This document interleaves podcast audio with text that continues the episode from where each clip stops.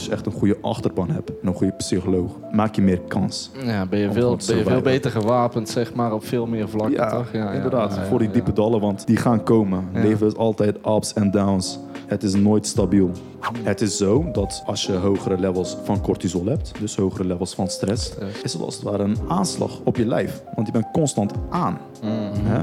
En het is moeilijk dan om weer uit te gaan. Je lichaam heeft een aanstand en een uitstand. En als je echt zo'n extreme trainingsregime aangaat, dus je gaat intensief trainen, dan is het eigenlijk heel belangrijk dat jij harder gaat ontspannen dan dat je jezelf gaat inspannen. Je zag het niet aan mij. Snap je? Dat is het eh, griezelige ervan, van zo'n eh, eetstoornis. Ja, ja, ja. En het is zo complex, eh, terugkoppelend aan wat ik zei over die onderzoek bij eh, de Vrije Universiteit, Universiteit van Brussel. Het is zo complex.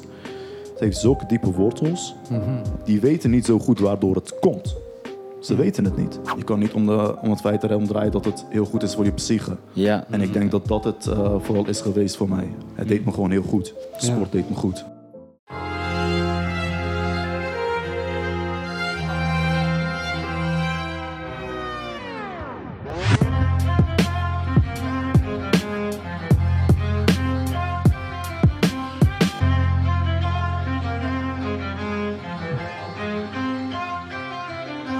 Alright, we zijn terug Biohackers episode 32. En vandaag hebben we weer echt een hele exciting guest voor jullie. We hebben hier een, eh, een high-level jiu-jitsu eh, jiu-jitsu man. Hij is nog maar 23 jaar. Hij is al een purple belt in jiu-jitsu. Hij heeft al MMA-gevechten gedaan. Hij is ondertussen ook een fysio in opleiding.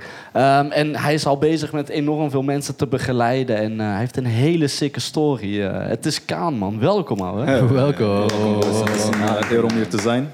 Zeker, zeker. Je prijst me wel, hè, maar ik ben altijd eh, heel, eh, heel nuchter daarin. Ik bedoel, eh, ik ben gewoon een simpele ziel. Ehm, ik hou van vechtsport. Mhm. Ik hou van fysiotherapie. Ik hou van de medemens. En ja, dat is een beetje hoe ik mijn leven heb vormgegeven de afgelopen 23 jaar. Hè. Fysiotherapie, ehm jiu-jitsu. Heel, heel humble wel, toch? Echt, eh, echt heel humble. Ik vind dat je een heel admiring story hebt. Ja, ik heb, ik heb, we hebben al een beetje een sneak peek mogen krijgen van eh, hoe dat jouw leven een beetje gelopen is, waar dat je vandaag de dag staat. Maar ik vind het eh, zeker wel de moeite waard om even in te duiken. In de auto. Ja, in de auto Ja. ondertussen. En net waren we ook al even een post, post, post, post podcast aan het doen. Of een before, pre-podcast. Pre-podcast, hè? Sorry, ja, waren, we, waren we aan het doen. Ja man, vraag maar raak. Ja, nee bro, waar is het begonnen man? Je liefde voor fighting. Je zei in de auto, je bent op 15 jaar ben je eigenlijk al begonnen met, eh, met MMA-gevechten en met eh, ja, in contact te komen daarmee. Dus eh, Klopt, klopt. Ehm, nou, ik ben in Turkije geboren en toen kwam ik in Nederland terecht. Ik ga het even heel kort houden, jongens. Ehm, uiteindelijk kwam ik een beetje terecht in een kring wat niet meest vrome kring was. Gewoon een, eh, Ja. ik ben ook opgegroeid in Rotterdam-Zuid, zoals ik net al zei, een beetje in de afstandswijken. ja. Ehm, Dan is het heel moeilijk om een bepaald persoon of personen om je heen te krijgen. Dat je echt denkt van, so shit, dat is een goede gast. Als hem wil ik lijken of als hem wil ik zijn. Dus, ehm, ik was een jaar of 15 en je kijkt een beetje om je heen. Hmm, je doet niet echt wat, je doet niet echt veel. Je bent een beetje aan het hangen. En er was één vriend van mij, eh, Ahmed, een Bosnische gozer. ehm, die zegt tegen mij van, hey Kaan, eh, doe wat met je leven man. Waarom eh, ga je geen MMA of zo doen? Hè, want eh, destijds eh, was ik gewoon simpelweg eh, bezig met mijn MAVO. En ik eh, was zorg aan het verlenen voor mijn oudere broer. Ehm, Maar hij was niet echt sport. Ik was een beetje niks aan het doen met mijn lijf. Mm. Ehm, Ja, had je een achtergrond van sport, zeg maar? Op school vroeger? Of? Ehm, mijn opa had me ingeschreven op taekwondo. Maar eh, destijds ehm, ging ik ook altijd naar de moskee. En op de moskee gingen we altijd worstelen. Dat was eh, altijd eh, wat we deden in de pauzes. Worstelen, onder andere Smackdown. Smackdown. En ik keek wel naar Smackdown met mijn neef altijd, Okan. En ja, wat zag je daar? Je zag Brock Lesnar bijvoorbeeld zo'n half gaar Kimura doen. Ja, ja, ja. Dus dat probeerde je toen. Maar vechtsport achtergrond, nee, eh, dat, eh, dat had ik niet, nee. nee. Zo choke slams en zo. eh 619. Juist, tombstones. Allemaal en- van die gekke finishers die Ja, ja, als ja. kind er echt wel realistisch uitzagen. Maar Ja, ja. Ja, man, dus, eh, dus dat. En ehm, hij zei dat tegen mij. En de volgende dag, ik bedoel, die dag nog had ik nog gegoogeld van MMA Rotterdam. En eh, ja, de volgende dag stond ik in de gym. Was ik, eh was ik. MMA aan het doen. Ja, ja, ja. En uh, dat gevoel is nog heel, uh, heel vers, heel, heel vivid voor mij. Mhm. Um, het was alsof ik echt eh, dat, dat zweten, dat, dat oeren, dat oermensgevoel uh, kreeg ik wel een beetje. ja. Het is echt als een soort warme gloedgolf uh, over me heen. Klinkt een beetje... Uh, Die adrenaline van het feit, dat je daar tegenover iemand staat, dat je alles kan doen Oh, om maar te surviven, toch? Op 15-jarige leeftijd. Dus uh, Ja. ja. En toen ben je echt begonnen met het MMA, eh, te ja, toch vaak te gaan trainen. En, en, en heeft het lang geduurd voordat je echt partijen bent gaan, eh, gaan vechten? Ja, dus uh, op mijn 15e was ik een beetje erin uh, gerold. Um, kijk, uh, op mijn 18e geloof ik was ik eerst eh, begonnen met grappling toernooien. Ja. En uh, zodoende in de loop van het jaar had ik nog MMA-partijen gedaan. Um, ik had me voorbereid op meerdere partijen, maar elke keer kwam er even wat, uh, wat tussen. Onder andere een, uh, een enkelletsel en um, wat gezondheidsproblemen ook. Middels ja, wat, wat kut foutjes eigenlijk. Mm -hmm. um, want het systeem daarachter was niet altijd even, even, even goed. Ja, het, het ja, systeem... je achter MMA dan? Ja. In, achter MMA, in Nederland? Inderdaad. Um, maar vooral gericht op het uh, weightcutten bedoel ik het dan. Oh, zo, ja. Ja, ja. nee, inderdaad. Want ik had niet uh, de beste technieken. Onder andere, hè, ik deed heel veel waterloading destijds. Uh, mm. Van 90 kilo naar 75 kilo binnen een week. Um, ja. deed ik, ja, dat heb ik wel echt zes maanden zo constant gedaan. Ja, ja. Ja, ja, En start je op je vijftiende dan ook al meteen bij Team Agua? Of? Nee, op mijn vijftiende kwam ik terecht bij uh, Ruthless Fight Company. Dat was uh, bij mij om de hoek toen. Um, ook Rotterdam-Zuid dus? Dat is in Rotterdam-Zuid. En uh, hm. de team is nog steeds actief. Ruthless Fight Company is een MMA-school hm. nog steeds in, hm. in Rotterdam-West, geloof ik. Zitten ze, ik weet het niet zeker. Of Noord. Um, maar ja, toen, je bent 15, je houdt van gamen. Je hebt nog steeds dezelfde vrienden om je heen. Ja, ja. Maar je filosofeert wel nog steeds. Ik bedoel, um, ik denk van, je gaat naar de training, je komt thuis.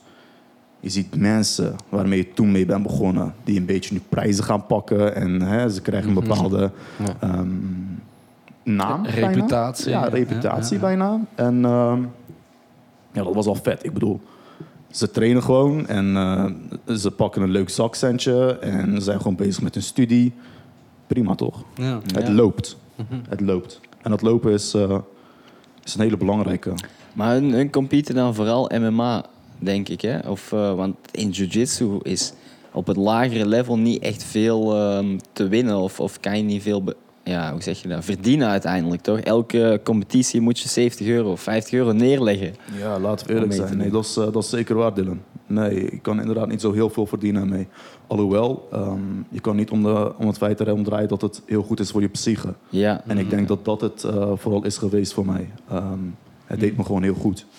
Sport ja. deed me goed. Ja, ja op een, een wat hoger level ga je er misschien wel wat uh, uithalen. Maar dan moet je al black belt in een, in een toernooi voor, voor geld gaan eigenlijk. Uiteindelijk, voor, voor jiu-jitsu vind ik dat gewoon nog niet zo goed geregeld. Smoothcomp is een super mooie platform, toch? Maar ja. als je kijkt naar judo, daar wordt dat gewoon steeds sponsored. Waardoor dat je voor 5 of 10 euro mee kan doen aan een toernooi. En hun zijn ook veel sneller worden hun gesponsord door allerlei um, ja, bedrijven. Omdat hun meedoen of de kans hebben om mee te doen aan de Olympische Spelen. Ja, ja zeker waar. Zeker ja, waar. de is ook veel lager toch, voor toernooien. En dat wordt veel meer ja, poespas rond gedaan zeg maar, dan met een jiu-jitsu toernooi, denk ik toch? Maar ik vind Ja. het wel even een mooi segmentje om misschien even een sponsor aan te halen. Dat is gewoon even ertussen. We moeten er ook nog smoother in worden. Laten Sorry. Maar wij hebben dus nu sinds deze week hebben we dus eh, verse juices eh, hier op tafel staan. Die we gesponsord hebben van, eh, van B-Juice, toch? Het zijn cold press smoothies die je eigenlijk aan je deur kan bestellen. Zodat je geen werk meer hoeft te doen.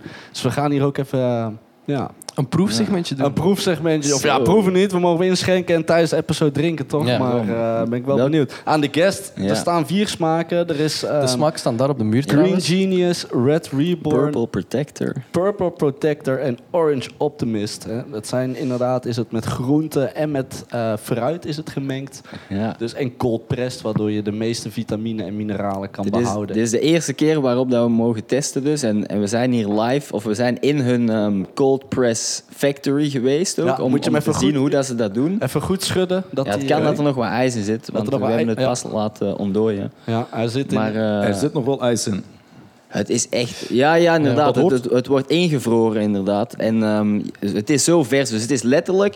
Het duurt 12 uur volgens mij Ja, ja, ja. van wanneer dat de groente en fruit aankomen in die fabriek tot het ingevroren product wat dat jij dus nu defrost. Dus dit is zo vers als het maar kan zijn. Er is niks verser op de markt. Zonder Oké. bewaarmiddelen. Mag ik hem eh opendraaien? Tuurlijk, tuurlijk, Ja, tuurlijk. let's Take, go, take man. the guess. Ik zal er zou ook eentje zeggen, pak- uitdelen. Pakken jullie, ook eentje? Geef mij er eentje. Het is, eh Welke wil jij, eh, Charlie? is goed. Geef mij de groene, ja, inderdaad. Ik ben wel eh, benieuwd naar die rode eigenlijk. Let's go. Of krijg ik weer scam?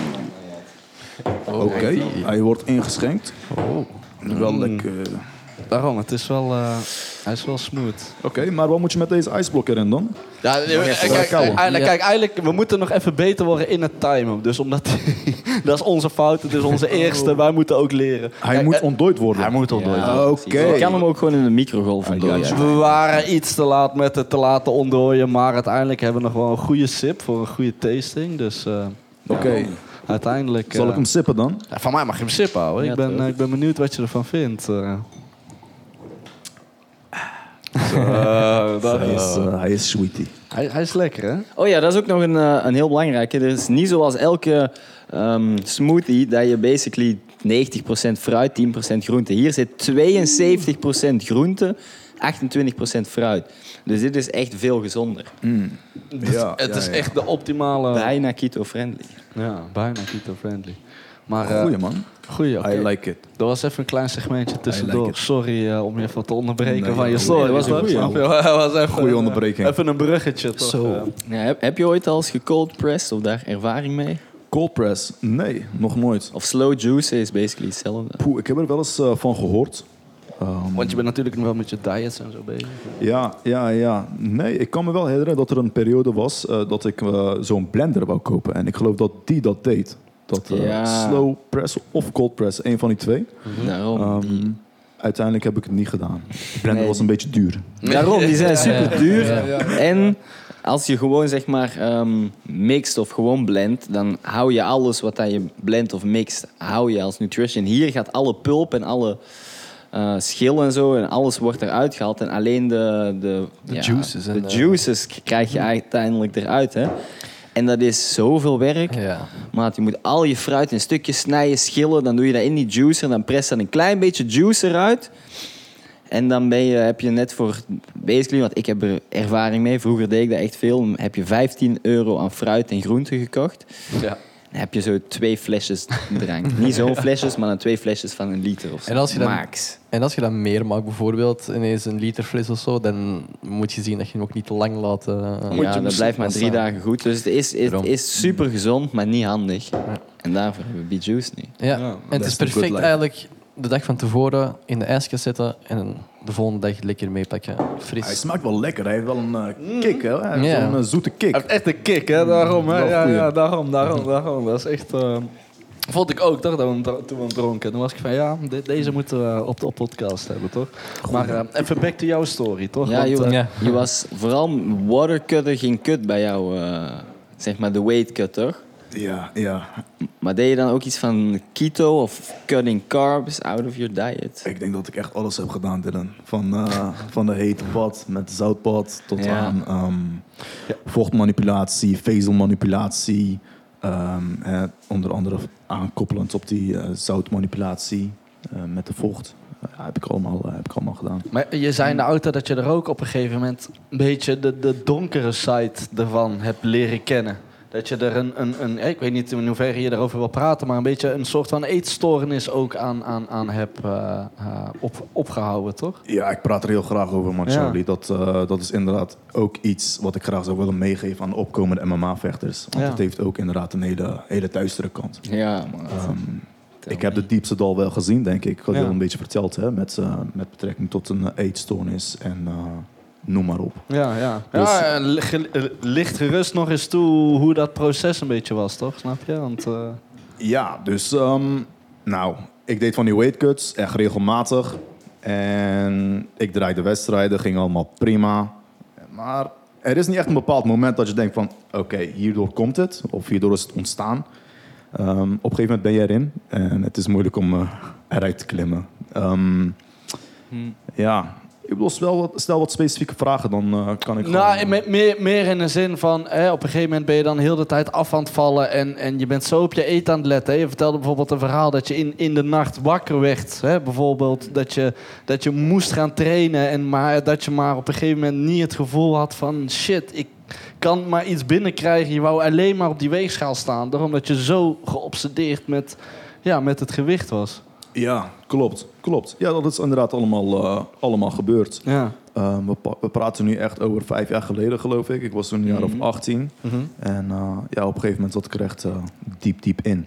En ik heb ook meegedaan aan een onderzoek ehm, bij de Vrije Ja. Universiteit van Brussel. Mhm. Om hè, erachter te komen van, wat de fuck gebeurt hier allemaal eigenlijk? Wat, wat gebeurt er met mij? Waarom gaat dit, gaat dit zo? Waarom kan ik niet gewoon normaal een eh havermoutpap in de ochtend eten... en in de middag even een eh, broodje eh tonijnsalade... en in de avond een, weet ik veel, wat bonen met rijst... en dan gewoon slapen? Waarom kan ik dat niet? Ja. Maar, en, en hoezo, hoezo kan, want misschien probeer eens uit te leggen, hoe voelt dat als je het niet kan? Is het gewoon niet de zin hebben om te eten? Of het mentaal zo'n grote stap vinden om dus echt te gaan eten? Hoe Ja. voelt dat dan? Ik bedoel, bij mij ging het zo, Charlie. Zoals ik al zei, hè, ik had eetbuien op een gegeven moment. Dus ik ben echt aan het weightcutten. Ik verlies zo pak een beet 15 kilo in een week. Ja, niet ja. gezond. Ehm, doe me niet na. Ehm, maar ik wil gewoon heel graag winnen. Ik wil gewoon heel graag die wedstrijd doen. Mhm. Ehm, jong, naïef. Maar wat gebeurt er op een gegeven moment? Nadat je klaar bent en je hebt de wedstrijd gewonnen... Ja, daar gaat het fout, hè? Daar gaat het fout, inderdaad. Want ik woog dan 75 kilo op de zaterdag. Op de woensdag woog ik 95 kilo. Was je weer weg? Damn. Damn. Zo. Dat is wel... eh, Zo.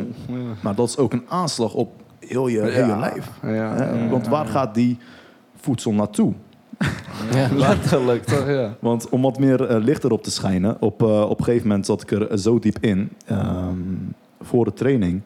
Ik kan me nog heel goed herinneren, ik trainde toen nog in Ridderkerk. Nou, ik, ik kom dus van school. In de ochtend doe ik even een eh, rustige cardio training. Ik ga naar school, ik kom terug van school. En ik ga weer in de avond trainen.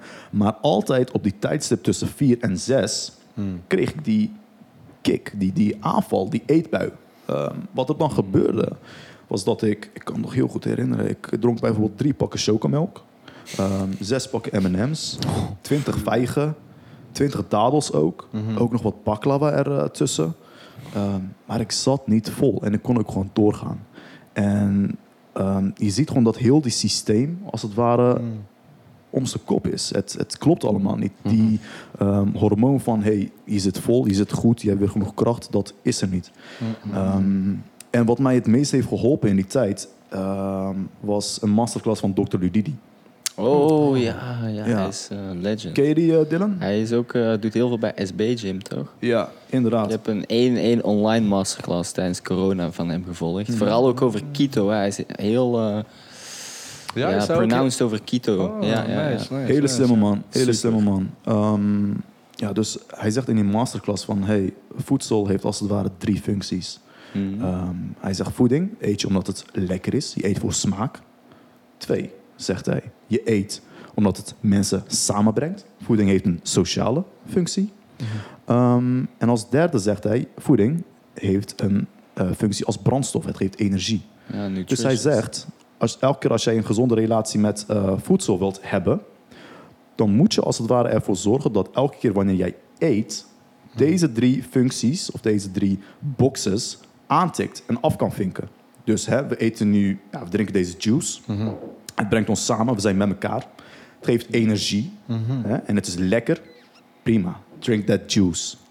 Dan zou het heel raar zijn als ik nu hier zou zeggen van... Hey, man, eh, ik ben op dieet en eh, dit past niet in mijn dieet, dus dit ga ik niet drinken van jou. Ja, ja, ja, ja, Snap je? ja, Dus ja. dan vind ik als het ware die sociale functie vind ik weg. Juist.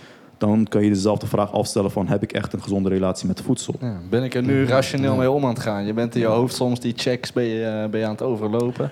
Ja, Misschien onbewust, misschien onbewust. ja, niet eens zozeer, maar puur ehm, dat hij dat heeft gezegd hè, als, Mhm. als eh, professor... ehm, doet een hoop, doet een hoop. Want hij werpt net een andere blik erop.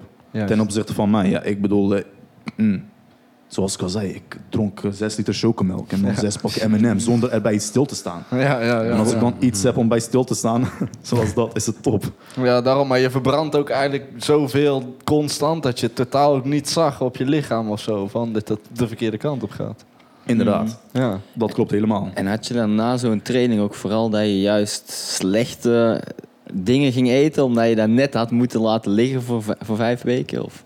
Ja, ik, eh, ja zeker. zeker. Toch, daar, daar heb ik... Absoluut. Ik was wel altijd heel gespierd, Ja, ja. heel fit. Ja. Je merkte het niet aan mij. Ik had ook gewoon aders op mijn benen, op mijn biceps. Eh, toen ik echt op 84 kilo was, die ben ik zo Mhm. pak een beetje 92 loop ik rond. Ja. Maar ehm, je zag het niet aan mij. Snap je? Dat is het eh, griezelige ervan, van zo'n eh eetstoornis. Ja, ja, ja, En het is zo complex, eh, terugkoppelend aan wat ik zei over die onderzoek bij de Vrije Universiteit, Universiteit van Brussel. Ehm, die weten niet zo goed waardoor het komt. Ze weten het niet. Waardoor komt zo'n eetstoornis? Waardoor ontstaat het? Dat weten ze niet. Het is zo Mm. complex. Het heeft zulke diepe wortels. Mhm. Ehm, dus daar is eh, de wetenschap, de zorg nog eh, erg mee bezig. En daar is zeg maar ook een beetje jouw interesse naar de visio, naar de mensen herstellen, het beter maken naar gekomen? Of, of is dat nog een, een, een, een tak apart, zeg maar? Ja, Charlie, ik zit al nu pak een beetje tien jaar in de zorg. Hè? Ja, ja, Ehm, ja. Ik heb een oudere broer, die is eh, zwaar gehandicapt. Ja, ja, ja. ja. Ehm, die, is, die is compleet bedgelegen. Die kan niet eh, zien, die kan niet eh, begrijpen, die kan niet staan, die kan niet lopen. Ehm, dus nul functie als het ware. Mhm. En voor hem ehm, ben ik mantelzorger. Ja, ja, ja. En ik denk dat dat wel toch de rode draad erin heeft gezet van... hey, Hmm. mensen helpen, even andere mensen zijn. Ehm, Ja. Begrijpen hoe je de andere persoon op de beste manier kan helpen. Maar ook je plek kennen. Hè? Van, hey, misschien is het niet in mijn vakgebied. Dus is het beter dat jij naar die andere persoon gaat. Of Mm. noem maar op. Dus die nuchterheid is, is, is ook een eh, belangrijke. Maar ehm, ja, dus ik zit al nu pak een beetje tien jaar in de zorg. En fysiotherapie kwam gewoon goed uit, man. Ik zat er gewoon, eh, ja, ik was al aan het sporten. En eh, Mm. ik, ik hield ervan om eh, mensen te helpen. En ik had me al verdiept in inspanningsfysiologie en Mhm. al die dingen. Eh, want ik train nu ook al pak een beetje tien jaar. Ik heb voorheen ja. bodybuilding ook gedaan. En daarna grappling, MMA. ehm, zoals ik al zei, een tijdje taekwondo. Smackdown in de moskee. ja, dat is de roots. Ja, eh, ik denk eh, daardoor. Dat is wel, dat is heel wel admirable, toch? En ik zei het inderdaad in de auto ook. Het feit dat je er nog zo jong bent en men wel door die dingen hebt moeten gaan, zet je wel weer ja, heel veel stappen vooruit, toch? Omdat je door zoveel moeilijke situaties hebt moeten gaan, toch? Snap je? Door iemand op te voeden, door, door die hè, fighting situations te gaan, toernooien te doen, hè, in, in Rotterdam-Zuid op te groeien en zo, toch? Het zijn allemaal wel rugzakken, toch? Dat je meeneemt. eh. Absoluut. Het is wel een, eh, rugzak. Het is Mm. wel een rugzak. Ehm, Maar dat thrived. Dat, ja, juist. ik sta er niet echt bij stil of zo. Eerlijk, Ah. eh, eerlijk gezegd, weet je. Mhm. Ehm, en ik denk dat het ook te maken heeft met dat ik een... eh, ik heb wel een goede, goede familie. Ik heb wel een goede... Ik heb altijd een goede morele steun gehad en een goede familie gehad om, me- om me nuchter te houden. Mhm. En niet ehm, jezelf gek te maken door de applausjes die je krijgt. En hè, ehm, Ja, is ook wel echt aan jou te zien hoor. Eh, Ja. Je bent echt iemand met die heel veel respect met mensen omgaat en, en heel ja, open en, en warm overkomt, toch? Dus, Calm eh, en collectief. Ja. eh, Maar toen ben je op een gegeven moment ook, dat vind ik dan ook zo fascinerend, jouw jiu-jitsu verhaal, toch? Hoe je dan op een gegeven moment in jiu-jitsu bent gerold. Hè? Misschien vertel daar een beetje over, dat, dat mensen een beter beeld krijgen. ja.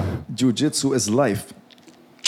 ja, Jiu-jitsu is life. Nee, hoe ben ik eh, terechtgekomen in eh, jiu-jitsu? Ik bedoel, ehm, ik ben begonnen met eh kickbox eigenlijk. Mhm. Eigenlijk was het kickbox, want er was een MMA ehm, school destijds, wat ik had verteld. Daar was ik begonnen. ja, ja, ja. Ehm, heb ik één of twee lessen gedaan, maar die gingen toen verhuizen. Dus de Rootless Fight Company was toen in verhuizing en ze zijn naar Rotterdam Noord gegaan. En ik had geen auto en ik had geen scooter en eh, weet je, ik Mhm. was een jaar of eh 14, 15. En er was een eh kickboxschool naast mij, dus daar ben ik begonnen. En toen kom ik in aanmerking met een vriend van mij, die ik destijds nog, nog steeds spreek, Maga. Tsjetsjeense broeder. Hele goede, hele goede nuchtere vriend van mij. Ehm, en hij was een, eh, hij was een grappler, hij had een sambo-achtergrond. En hij heet Naga. Maga. Maga ga je daarop. Naga zo. Had bijna die belt op zijn naam. Ja, ja, ja. ja, maar met hem dus eh, gingen we regelmatig. Ehm, ik hield niet van kickboksen. Ik heb het wel gedaan. Uh, bij Oosterdam was dat destijds. Ehm, maar met hem had ik een goede klik. Ik hield van het grappelen. Ik hield, eh, we hadden een beetje dezelfde culturele waardes meegekregen.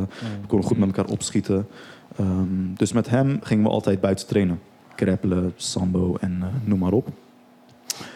Ja, zo is het eigenlijk begonnen. Maar de switch echt van het MMA achterwege laten en dan alleen maar jiu-jitsu, dat is een compleet ander verhaal. Ja, ja, ja. dat is een ja, compleet ja, ander verhaal. Nee, maar ik vind het dan wel weer fascinerend hoe je dan bijvoorbeeld... Hè, ik weet niet hoe ver het in je jiu-jitsu carrière bent... maar bijvoorbeeld zegt dat je eh, in, tijdens coronatijd in die kelder daar hebt, hebt getraind... toch, met, met, met mensen. En eh, met high-level black belts, toch? Jij als white belt, ik bedoel, dat is wel, eh, ook wel admirable, toch? Ja, ik bedoel, het, eh, het strikte. Ik, wou, ik hield van jiu-jitsu en er waren mensen die jiu-jitsu met mij wouden doen. Ja. Uh, nice, dat is the good life. En, en ben, je toen, je ben je toen meteen bij Checkmate begonnen als uh, uh, Ja, jiu-jitsu? Ik train nu bij Team Aqua. Team Aqua, sorry. Team Aqua sorry. Ja, ja, ja, ja, ja. Sorry. Nee, Checkmate is inderdaad een andere gym, ook in Rotterdam. Ja, Maar, hè, zoals je zei, Team Agua. Ik was eh, toen ik bij het eerste bij Team Agua trainde, bij jullie. Was je nog Blue Belt? Ik heb nog eh, een paar weken Blue Belt Kaan meegemaakt. ja. Hoe was dat? Maar, hetzelfde als Purple Belt Kaan. nee, ik heb nog niet met jou gerold sinds dat je paard bent, toch? Ik, eh, Ja. even, maar in ieder geval, ehm, de eerste les die ik kreeg was meteen van jou.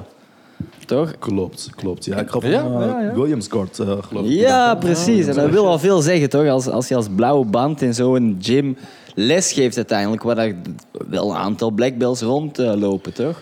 Oh, Ja. damn, je gaf echt les al. Ja, Ja, het was gewoon Ja. eh, een les. Dat, eh, het, is een, het is een techniek wat ik vaak eh, uitvoer.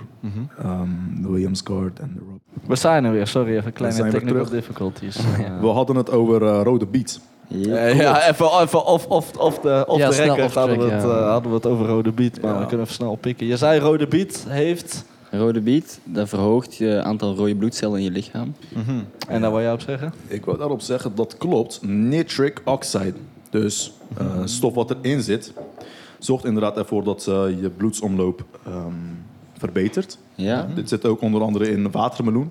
Ehm, Nitric oxide. Dus eh, zulke, eh, zulke stoffen hè, kunnen ook ervoor zorgen dat naast dat het je bloedsomloop verbetert, dat er ook eh, verbeterde spierpompen als het ware Precies. ontstaan. Ja, ja, ja. Dat is wel een lekker gevoel. Ja, Onder ja, andere ook, ehm, hè, je kan ermee ook rapen dat je een betere libido krijgt. Ja, eh, meer vitaal, meer Ja. levenslust. So eh, eat your watermelon. Yes. ja en eh, drink je rode bietensap. Dat vooral, want blijkbaar rode bietensap is, is makkelijk om te... Easily accessible, toch? En je zei al, onder andere ehm, door die vasodila- vasodilation, of ik weet niet hoe dat in Ja, ja, Nederlands is. eh, Ja, vasodilatie of dilatatie, een van de twee. Precies. En Mooi daar, wat dat, eh, of bijvoorbeeld wielrenners, die als die te veel rode bietensap drinken, zijn die zelfs in risk om een EPO-test te failen, omdat die een te hoog gehalte van rode bloedcellen hebben. Oh shit. Dus die moeten uitkijken met een rode bietensap intake. dus voor de mensen eh, hè, die, die niks eh, unnatural wil doen, is dat een mooie natuurlijke manier om inderdaad je Ja, klopt. systeem te Ik boosten. heb hier eh, snel eh, 10 best foods om eh, de nitric oxide levels te boosten. Oké. Waar inderdaad rode beta. Number one. Number one, beets. Cheap Nitric and easy. oxide. Garlic. Garlic op nummer 2. Knoflook. Meat in het algemeen. En Dark chocolate. Dark chocolate. Er is laatst een onderzoek geweest waarbij ze aan atleten ehm, dark chocolate dus geven in drankvorm. En het blijkt inderdaad eh, dat vanwege de theobromine of eh, iets, een van die twee eh, stoffen, ehm, dus nitric oxide of theobromine, ehm, zorgt ervoor dat je bloedsomloop inderdaad wordt verbeterd. En ook je atletische performance. Oké, de- echt dark chocolate. Ja. Ja, Ja, ja, ja. ja. En heb, maakt het uit hoe dark? Zo dark mogelijk. Ja, ja, Ja, tuurlijk, ja, tuurlijk, ja, tuurlijk, ja, tuurlijk. Ja, ja, ja, ja, ja. Nee, nee, nee, daar probeer je ook altijd wel naar te aasen. Uiteindelijk chocolate, 99% is gewoon, of ja, als je 99% pure chocolate hebt, is dat bijna echt chocola, toch? De rest, die, die f- pure chocola van 80% of, of half-half melkchocola is gewoon puur suiker dat erbij toegevoegd is. Ja. Het is lekker. Hebben jullie ooit gegeten? Dark chocolate? Ja. Tuurlijk, tuurlijk, ja. Wij hebben met z'n drieën een tijdje, een drie maandjes of zo, of meer, keto-dieet met z'n allen gedaan. Strict keto, ja. Klopt, dat past er wel in, hè? Dark chocolate. Ja, ja, ja, Ja, dan keto kan dat in je yoghurt, toch? Kun je eh, kleine piece's in. Kleine pieces. Ik heb het ook een tijdje gedaan, keto. Mhm. Ehm, Maar ja, ik werd er zo zwak van. Ja? Ja? Alhoewel, ik moet eraan toevoegen, zodra ik begon met MCT-olie eraan toe te voegen, ik weet niet of jullie daar wel eens van hebben gehoord. Ja, wel gehoord, maar... Het zit ook in ehm, van die macadamia nuts, dacht ik. Kan. Zoek kan. eens Wat, MCT eh, oil in macadamia Ja, nuts. dat wat je doet bij zo'n keto-dieet, ehm, MCT-olie, vetten, toch? ja, ja, MCT-olie zorgt ervoor dat jij als het ware een kickstart krijgt in ketosis. Oh ja. Dus als jij dat nee. inneemt, ehm, krijg je als het ware direct ehm, staat van ketosis. Dat bereik je. Hmm. Want die MCT-olie wordt eh, direct gebruikt als ketones Mhm. in je lijf. Ja. Ehm, veel mensen gebruiken het in de vorm van, eh, of mixen het met koffie, waardoor er bulletproof koffie ontstaat. Oh, dat is die bulletproof. Ja, Oh, dus, ja, eh, ze ja, pakken koffie. Exact. Eh, plus grasboter. Deze, Plus Dave. Asprey is dat, toch? Zou best kunnen kloppen. Ehm, ik weet het niet zeker. Maar bulletproof koffie, biologische grasboter plus MCT-olie Mhm. en een lekkere zwarte koffie in de ochtend. Poeh, heerlijk man. Echt eh, ja. stabiele, steady energy. Ja. Dus, eh. Oh shit, dus die, oh, die dingen, die bulletproof coffee. Zoek die eens op. De, hoe noemt hij juist? Bulletproof coffee, volgens mij is dat van Dave Asprey. Ja. Ze zeggen dat het eh stabielere energie geeft. Want meestal Ja, zou je ja, het kunnen krijgen dat je, als je gewoon pure zwarte koffie drinkt, zonder melk of zonder suiker, Klopt, klopt, zonder klopt. vetten, dat je even na twee uur denkt van shit, ik wil er nog eentje. Mm.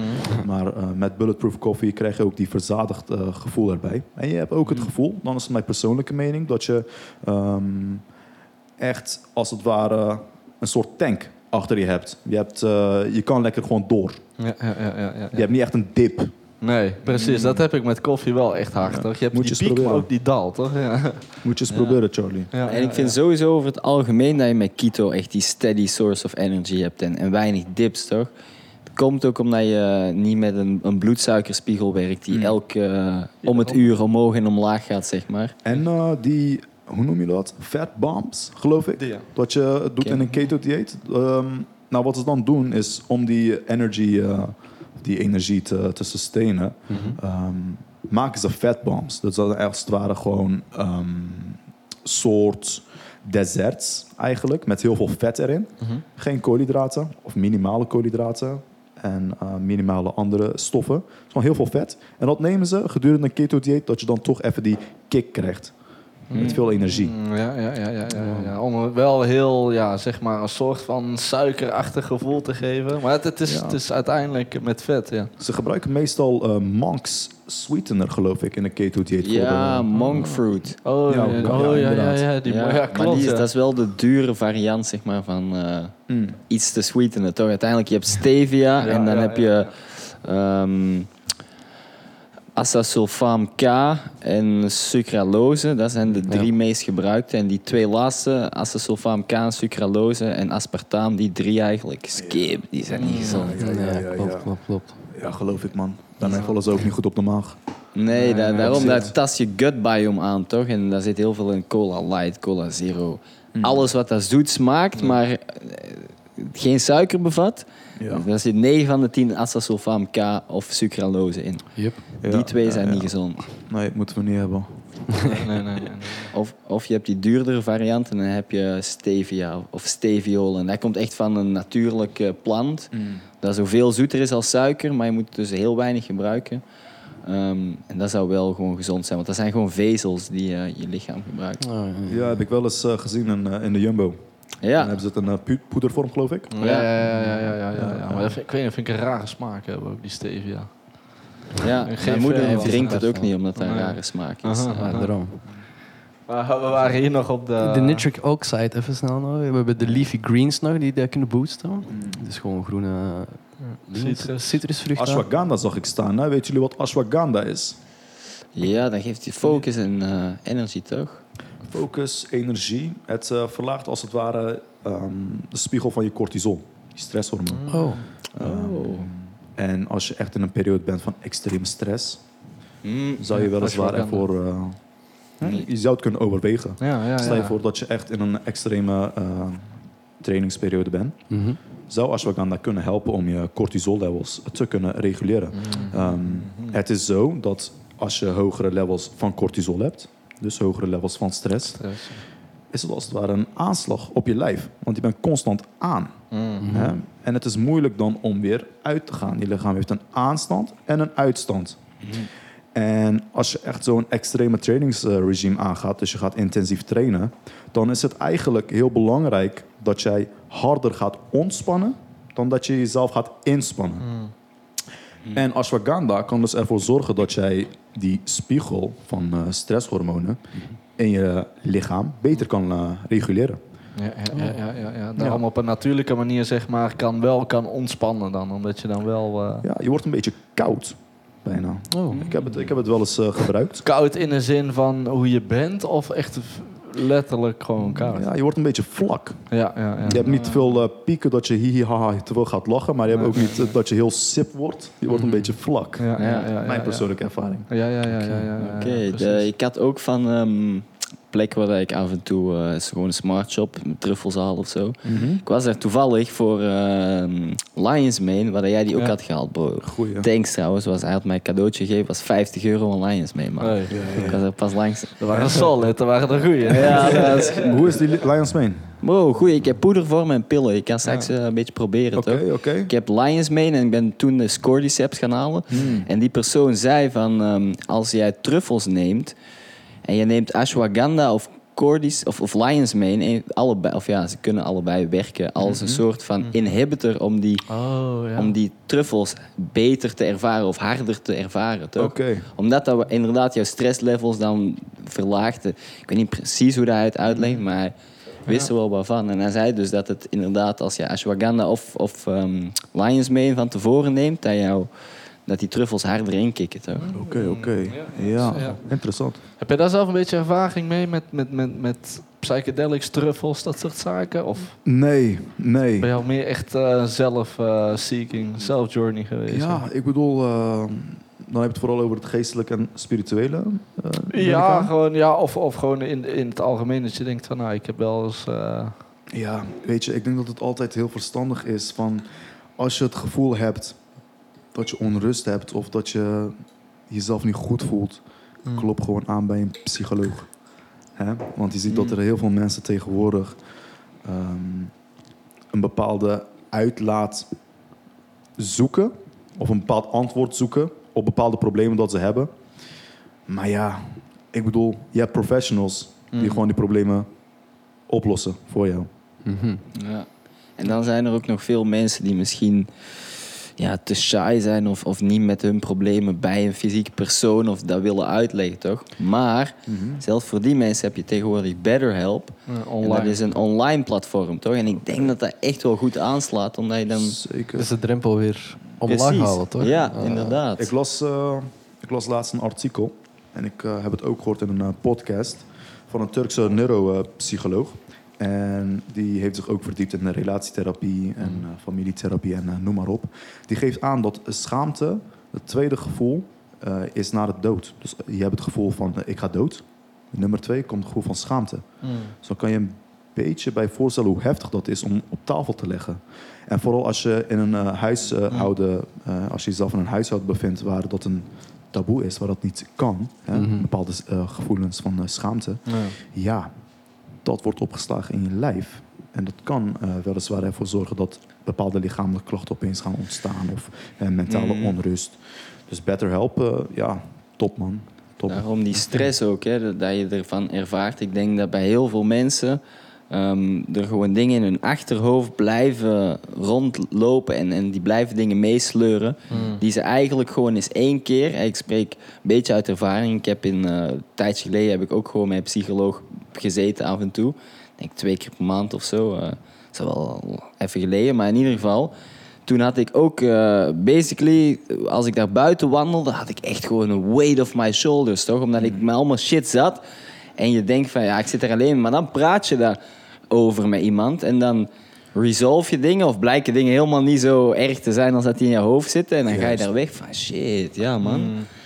Ja, ben weer een stuk lichter. Persoonlijk heb ik daar minder ervaringen mee. Ja? Ja. niet. Ligt er ook aan wat voor persoon Ja, je hebt, wie, wie, wie dat je tegenkomt, toch? Ja, En- inderdaad. en Wie, wie dat je aan je verhaal vertelt. Dus, Ja, dus, Want ik heb er ook inderdaad twee gezien dan. En eentje was echt goed, die andere eh, was niks, toch? Dus ja. je maar moet het inderdaad een goede hebben. Absoluut, absoluut. Maar het gaat ook altijd hand in hand met, eh, met je prestaties, denk ik. Kijk, als jij nu onrust hebt of eh, hè, je bent onwel, dan gaat het ook ten koste van je dagelijkse leven. Je kan wat minder concentratie hebben, je gaat misschien piekeren of noem maar op. Als je eens kijkt naar de topatleten, die doen het echt niet alleen. Die hebben een hele team achter zich. juist. Een goede therapeut, een goede masseur, een goede psycholoog. Hè? Ze hebben alles om hun zo te laten presteren. Dus wat is verstandig, denk ik, hè, voor jonge atleten of atleten die net ehm, upcoming zijn? Zorg ervoor dat jij een goede achterban hebt.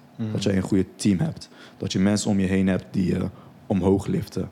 Mensen waarbij je je verhaal kwijt kan. Ja. Ehm, En die ook met jou bezig zijn, toch? En niet met enkel van wat, weet, wat weten hun of zo, toch? Die Ja. meer echt op maat gaan werken en kijken naar, oké, wat speelt er rond, toch? Snap je? idealiter zijn het gewoon professionals. Maar ehm ikzelf, ik heb ook gewoon mensen op het team waar ik gewoon gerust mijn verhaal kwijt kan. En die tegen mij zeggen van Kaan, eh, het komt goed, doe dit, ik ben er voor je. Dat is gewoon een blessing. Ja. Ehm, ja, zulke personen doen je gewoon goed. Ehm, en als je even wat mist hebt, of je kan even de licht niet zien eh, in de tunnel, heb je altijd die achterban. Juist. Hoe vaak heb je dat eh, topatleten bijvoorbeeld in een soort rut komen dat ze er niet uitkomen en ze worden een krantenkop en puh, John Mm. Jones. Mm, Mhm. Juist. Ja. Snap je? Mhm. Dus eh, Goed, nice. Hij eh, heeft een ongeluk met een echt worst case scenario, toch? Met een zwangere vrouw. shit. Rent weg, haalt nog steeds snel even zijn geld en zijn bong uit de auto en gaat dan rennen. Ja, en maar- eh, Een verhaal heeft altijd twee kanten. ja, Snap je? Wie weet wat, eh, wat hij dacht op dat moment. En iedereen heeft een reden voor de dingen wat hij doet. Maar als je dat dan als buitenstaander ziet en bepaalde opvattingen gaat creëren. En als vechter, als je dan instabiel bent, hè, dan heb ik vooral over emotionele intelligentie. Ehm, als je niet intelligent genoeg bent om even uit te zoomen en om te zien van wat de fuck gebeurt er nu, dan kan je echt in een kliniek terechtkomen. Dus dat is wat ik probeer te zeggen. Hè, als je echt een goede achterban hebt en een goede psycholoog, maak je meer kans. Ja, ben je, veel, ben je veel beter gewapend, zeg maar, op veel meer vlakken, Ja, toch? Ja, inderdaad. ja, ja, voor die diepe dallen, want die gaan komen. Leven is altijd ups en downs. Het is nooit stabiel. Dus als je een goede achterban hebt, eh, sta je 1-0 voor. Ja, maar ik denk, iedereen. eh, zo, zo ben je dan uiteindelijk ook in de jiu-jitsu gerold. Want ik vind, ik vind het verhaal zo vet, hoe dat je nog vertelde, hoe dat jij dus in, in tijdens coronatijd daarmee met die, eh, met, ik weet niet of je daar ook jouw verhaal over kwijt wil, toch? Maar Ja. ik vind het een hele vette story, toch? Hoe jij zeg maar als white belt op een gegeven moment in een soort, ja, ik ga jou het verhaal uitvertellen, toch? Want hun hebben me niet gehoord namelijk. Ja, ja, ja. Ja. the beans. De coronatijd was wel... ik heb zoveel verhalen, Charlie. Echt maar eh, terugkomend op eh, wat hij zei hè, van, eh, van de lockdown.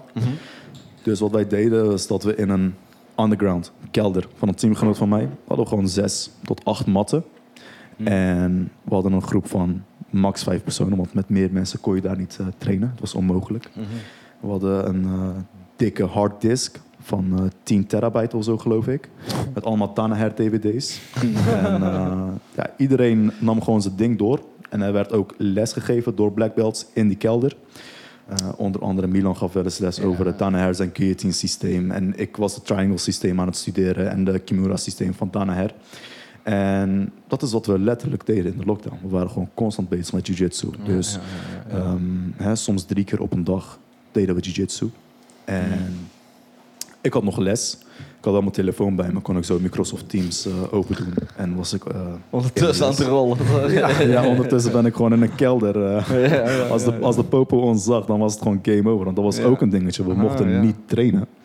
Oh ja, Je ja, niet ja, samenkomen, niks hè. Het was, dit was echt full-blown isolation tijd. Yep, dus yep, niemand yep, mocht yep, met elkaar zijn. En we hadden een underground kelder. Lichten altijd uit. Ehm, ja, top man. Ook, eh, ik kan nu geen namen noemen, anders eh dreigt die persoon zijn bedrijf uit elkaar te vallen. Maar een professionele vechter die gooide zijn gym open. En hè, het was altijd rond een eh, tijdstip of tien uur, geloof ik, in de avond. En dus hij doet eerst alle lichten uit. En we krijgen een belletje, we waren voor in de auto. En hij belt ons van, oké, nu kunnen jullie komen, er is niemand. We sprinten zo naar binnen. Eh, hij doet de deur open, je ziet dat alle lichten uit zijn. En je doet de deur open zo. Je ziet fucking 60 mensen in een BJ-pak gewoon aan het rollen van alle, allerlei gyms. Ehm, Fucking ziek. Ja, dus middels eh, connecties eh, waren we wel eh, bezig in de, in de Ja, coronatijd. ja, ja, ja, Maar dat deed, eh, deden heel veel mensen hoor. Mm. Deden heel veel mensen. Ja, ja, ja. Ik weet niet of ik nu nog strafbaar ben als ik dit eh, zo... eh, Ik denk toch niet, maat. Iedereen, iedereen heeft er gechilled. Ik heb ook gechilled, toch? Terwijl eh, je niet mocht chillen en buiten geweest. Ja. Ja. Er zoveel had ook, dingen ik had ook mat in mijn garage. ja. Die, die mat die dat je hier ziet dan, maar eh, ik weet niet qua referentie in vergelijking met deze space. ja man, Eh, nog kleiner. Nog kleiner? Nog kleiner, Ja, nog kleiner, Dus dat is ja. al 20 vierkante meter. Maar ja, jij was daar dan als white belt tussen wel allemaal high levels, toch? En je zei ook, je bent, eh even in outside, dat je bent ook geen progressie in belts gemaakt. Dus op een gegeven moment ging de gym open. En ineens is hij God mode white belt, toch? Snap je? Ik was een eh, white belt fraud. Zo is dat gebeurd. Want daarom, ik kwam binnen, ik zeg het, hij was blauwe band, maat. Hij gaf les daar, Daarom toch? wist ik, jij moet die story horen. Want jij zei al van, maat, hij is purple belt, maar hij mangled purple belt. Ja, Maar hoe dan? toch? Toen, toen zei hij, ik had met hem gerold, maat. En jij zei toen ook tegen mij van, ja, ja ik heb zo even getraind en dan terug. En, en nu ben ik terug aan het trainen, Bro, toch? Dus- hij heeft zijn ik van- gewoon constant van black belts gekregen, toch? Bro, ik weet dat als jij in een, in een garage of in een, in een kelder met Mike gewoon kan spenderen elke dag, sowieso. eh, en Milan dan nog, Ook, ook. Onder andere ook eh, Dennis. daar. Dat is ook een black belt. Ja, hij is Ja. die big black belt, toch? hij Ehm, traint veel gi dingen. Of, Ja, ja, ja, er is ook een andere Dennis. Deze Dennis waar ik het over heb, die is nu in Cambodja. Dus ehm, Ja, ja. hij was er ook. Hij was ook echt een jiu-jitsu fanaat. Nu nog steeds. Ehm, maar die dacht eh, tijdens de studie van... Fuck it, ik wil niet meer. Pakt zijn fiets, gaat naar Cambodja. En hij is nu daar gevestigd. Hij heeft daar gewoon een eh, sportschool, een, eh, een gym. Zo, Ehm, nice. En leeft daar zijn leven. Eh, maar hij, uh, daar ben ik echt enorm dankbaar. Hij heeft me heel veel, heel veel geleerd. Hij heeft heel veel gedownload op mij. En ik denk dat het ook vooral is, jongens, ehm, toen ik begon met jiu-jitsu. Het team waar ik terecht kwam, was heel goed. Mhm. Ehm, twee, ik had ook heel veel interesse.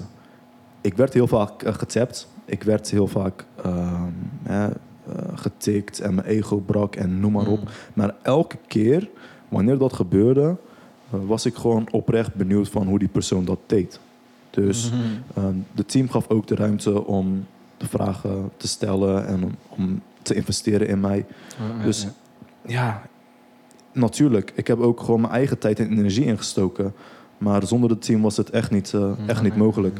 Ja, ja, ja, en die, Die, die eh, samenhang heb je niet overal. Nee. Nogmaals, ik zei het net al, ik heb al bij... Ik train nog maar een, klein, een twee jaar ongeveer, maar ik heb echt al bij veel gyms getraind, toch? Ik heb mijn Enzo Gracie waar ik train en voor de rest wil ik zoveel mogelijk verschillende angles van, van martial arts, jiu-jitsu zien, toch? En eh, bij jullie is er echt een, een samenhang, een camaraderie, zeg maar. Dat vind ik Ja. echt mooi. Ja, ja absoluut. Het is, een, eh, het is een fijne team. Het is een fijne team. Ja, en, en Kennen is bij jullie de, de leader, zeg maar, toch? De hoofdcoach, headcoach. Eh, Remco van Baardewijk en eh Canon Bayramovic zijn inderdaad onze head eh, coaches. Ja, ja. Ehm, dus die geven de voornaamste lessen. ja, ja, ja. En, en Kennen heeft dan nog een affiliation met BJJ Brotherhood? Of, Klopt. Canon komt zelf uit, eh, uit Bosnië. ja. In Sarajevo heeft hij inderdaad een affiliate team in zijn eigen stad. Brotherhood BJJ. Nice. Daar gaan we ook wel eens eh, met het team naartoe. Ja, als Ja. er bijvoorbeeld zo'n meivakantie is of een eh, zomervakantie. Ja. Gewoon even een tripje met het team. Ja, echt, naar Bosnië. Man, ze zijn goed. Ze zijn echt heel goed. En het is niet te vergelijken. Ehm eerste keer wanneer ik daar kwam, eh, als eerst, lucht is daar echt fucked up. Ja? Ik geloof dat op de lijst van de luchtvervuiling Mumbai op nummer 1 is. En op nummer 2 is Sarajevo.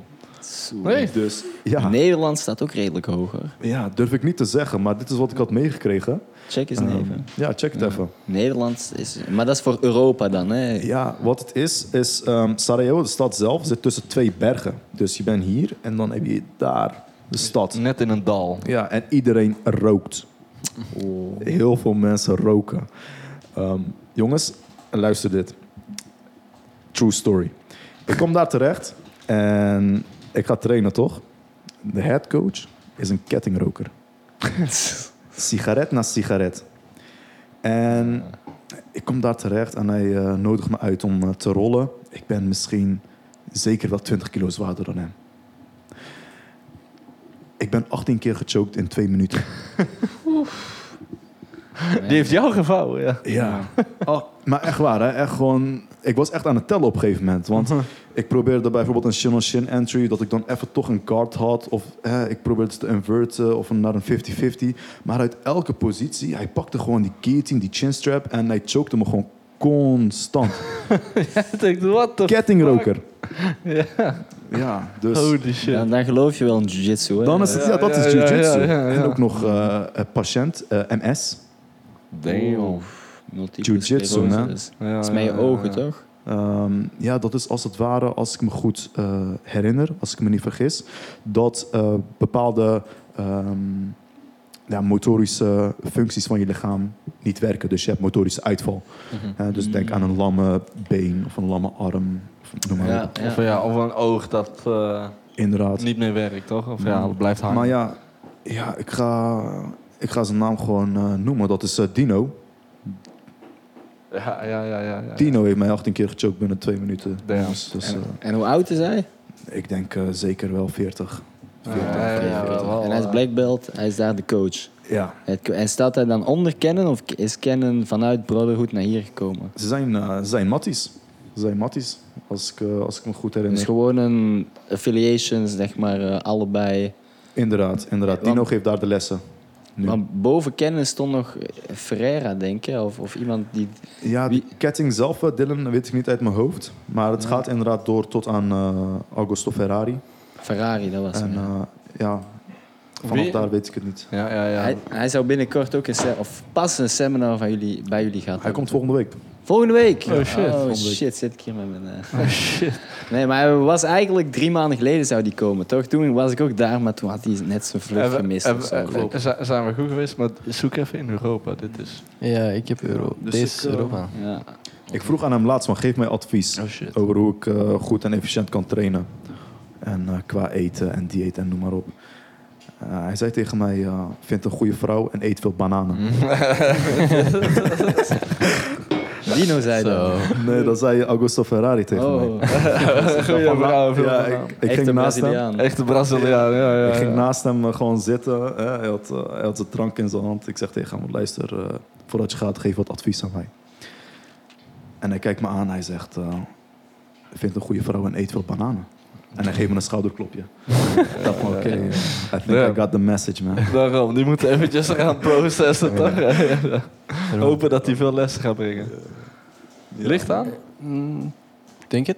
It's Ja. tried. Ja, misschien wel. Ja, eh, mag wel. Doe maar, doe maar. Ja. Verlicht aan, hoe. Ehm, v- ondertussen hebben we Oh ja, de polluting cities. een interactive map gevonden. Let's see. Met de most and least polluted countries. Waar is Bosnië? Bosnië. Nee, nu zo wat je op de... t- Ja, die worden niet... Geen gegevens, hè? Nee, geen gegevens. Zo erg is Zo het. erg is het. Zo erg. Ja, Maar Turkije zie ik wel op nummer 1, toch? Ja, Ja. die is ook wel, die doen Ja. het vrij slecht. samen Polen. met Polen, die staan op nummer 2, dacht ik. Ook binnenkort de verkiezingen daar in Turkije. Oh, ja, ja, Over, een, ja, ja. eh, over twee weken, geloof ik. twee weken. Oh. Ja, ja, ja, ja, Dat ja. wordt wat, jongens. Ja, gaat het wat Ja? worden, denk je?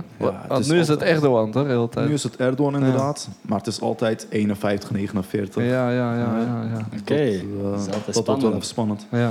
Maar wordt er niet gesjoemeld daar? Eh, dat is het gewoon op 51 zetten, regardless. Weet je wat het is, Dylan? Ik krijg heel vaak eh, de vraag van... Hey, ehm, wat vind je van de politiek in Turkije? Of eh, hè, wat vind je van de corruptie daar? Of noem maar op. En ik denk van... Of ik zeg van... Hey, luister. Ik woon daar niet. Hmm. Praat Mark Rutte met mij. Ja, ja, ja, wat vind ja, ik van. Mark Rutte? Tuurlijk, Wat mag ik Rutte toch? Juist, ja. Dus Weet je, ik vind het heel, eh, heel krom om eh, eh, mijn mening over de politiek in Turkije te Ja, geven tuurlijk, als ik daar niet leef. Ja. En, eh, Ja, Het is niet omdat het je afkomst is dat je ineens weet eh, hoe of, ja, of überhaupt er een mening om ho- hoeft te vormen. Toch? Ja, ja, ja, ja. En het kan ook eh, soms in de verkeerde keelgat, eh, keelgat schieten bij bepaalde mensen. Dus Hmm. Het is zo gevoelig onder. Ik heb, vind het ook niet fijn. Ik, zou me er, ik heb me er een tijd in verdiept, maar ik heb er heel gauw mee opgehouden, man. Omdat Ja. ik dacht van, het is zo'n shitshow uiteindelijk. Is dat ook. Is ik ga me er niet eens hier in België of Nederland mee verdiepen, want ja, het is echt weinig nut. toch? Daarom, je zegt, hè, vraag me nou wat vind je over Mark Rutte, maar wat vind je dan over Mark Rutte? Ja, weet je nou wel? Ja, ik bedoel. Weet je wat het is, eh, Dylan? Kijk, als ik nu in Turkije was met mijn familie, had ik wel echt een heel groot probleem. In Turkije is er geen persoonsgebonden budget aan ehm, de gehandicapten. Stel je voor dat ik in Turkije was met mijn broer of met mijn broertje. Dan hadden wij een probleem. Ja, En mama werkt ook niet. Mama is een huisvrouw. ja, Dus wat, eh, wat moeten wij dan? Ik moet bij de tyfus werken. ja. Dus ik ben wel heel, eh, ik ben Nederland dankbaar dat ik hier dan terecht ben gekomen. Je krijgt hier wel zorg. Ja. Of ja, ja, en eh, ja, ik, nou, mijn broer krijgt een persoonsgebonden budget. En, dus dat is top. Ja, de, de zo staatgebonden dingen, subsidiëring en, en zorg voor mensen, sociale bij of eh, sociale eh, ondersteuning van de Ja, staat is ja, echt ja, wel ja, goed ja, in, ja, in ja. België en Nederland. eh. Ja. ja, ja, De ja, zorg ja, ja. zelf, eh, eerlijk gezegd, ehm, gewoon mij, je vroeg om mijn persoonlijke mening. Dan eh, kan je het krijgen ook. ik, ehm, ik was een periode best wel ziek. En eh, ik kreeg een paar maagzweren.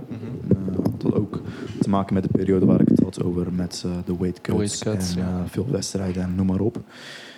Ja, de Nederlandse zorg gaf als het ware op. Die wist niet meer wat eh, ze moesten met mij. België. Ja, België heb ik overwogen inderdaad. Een vriend van mij die zei ook van, hey, ga naar België. Daar is eh, zorg eh, best goed. Vooral met betrekking tot maagzweren en stressgerelateerde klachten. ehm, zijn er goede artsen en professionals beschikbaar. Maar ik had te veel pijn. En ik moest echt snel gecheckt worden. En als je echt een cijfer zou kunnen geven, of als ik een cijfer zou kunnen geven van ehm, de pijn die ik ervaarde van 1 tot 10, was het zeker wel een miljoen. Ja. Zo, want de enige ehm, nou, hoe ik de pijn kon ontlasten was als het ware het eruit trekken van mijn haartjes. Zo heftig was het. Of ha- ha- haar op je armen of zo. Of, Ja, gewoon mijn haren plukken. Dat was de enige ontlasting van pijn.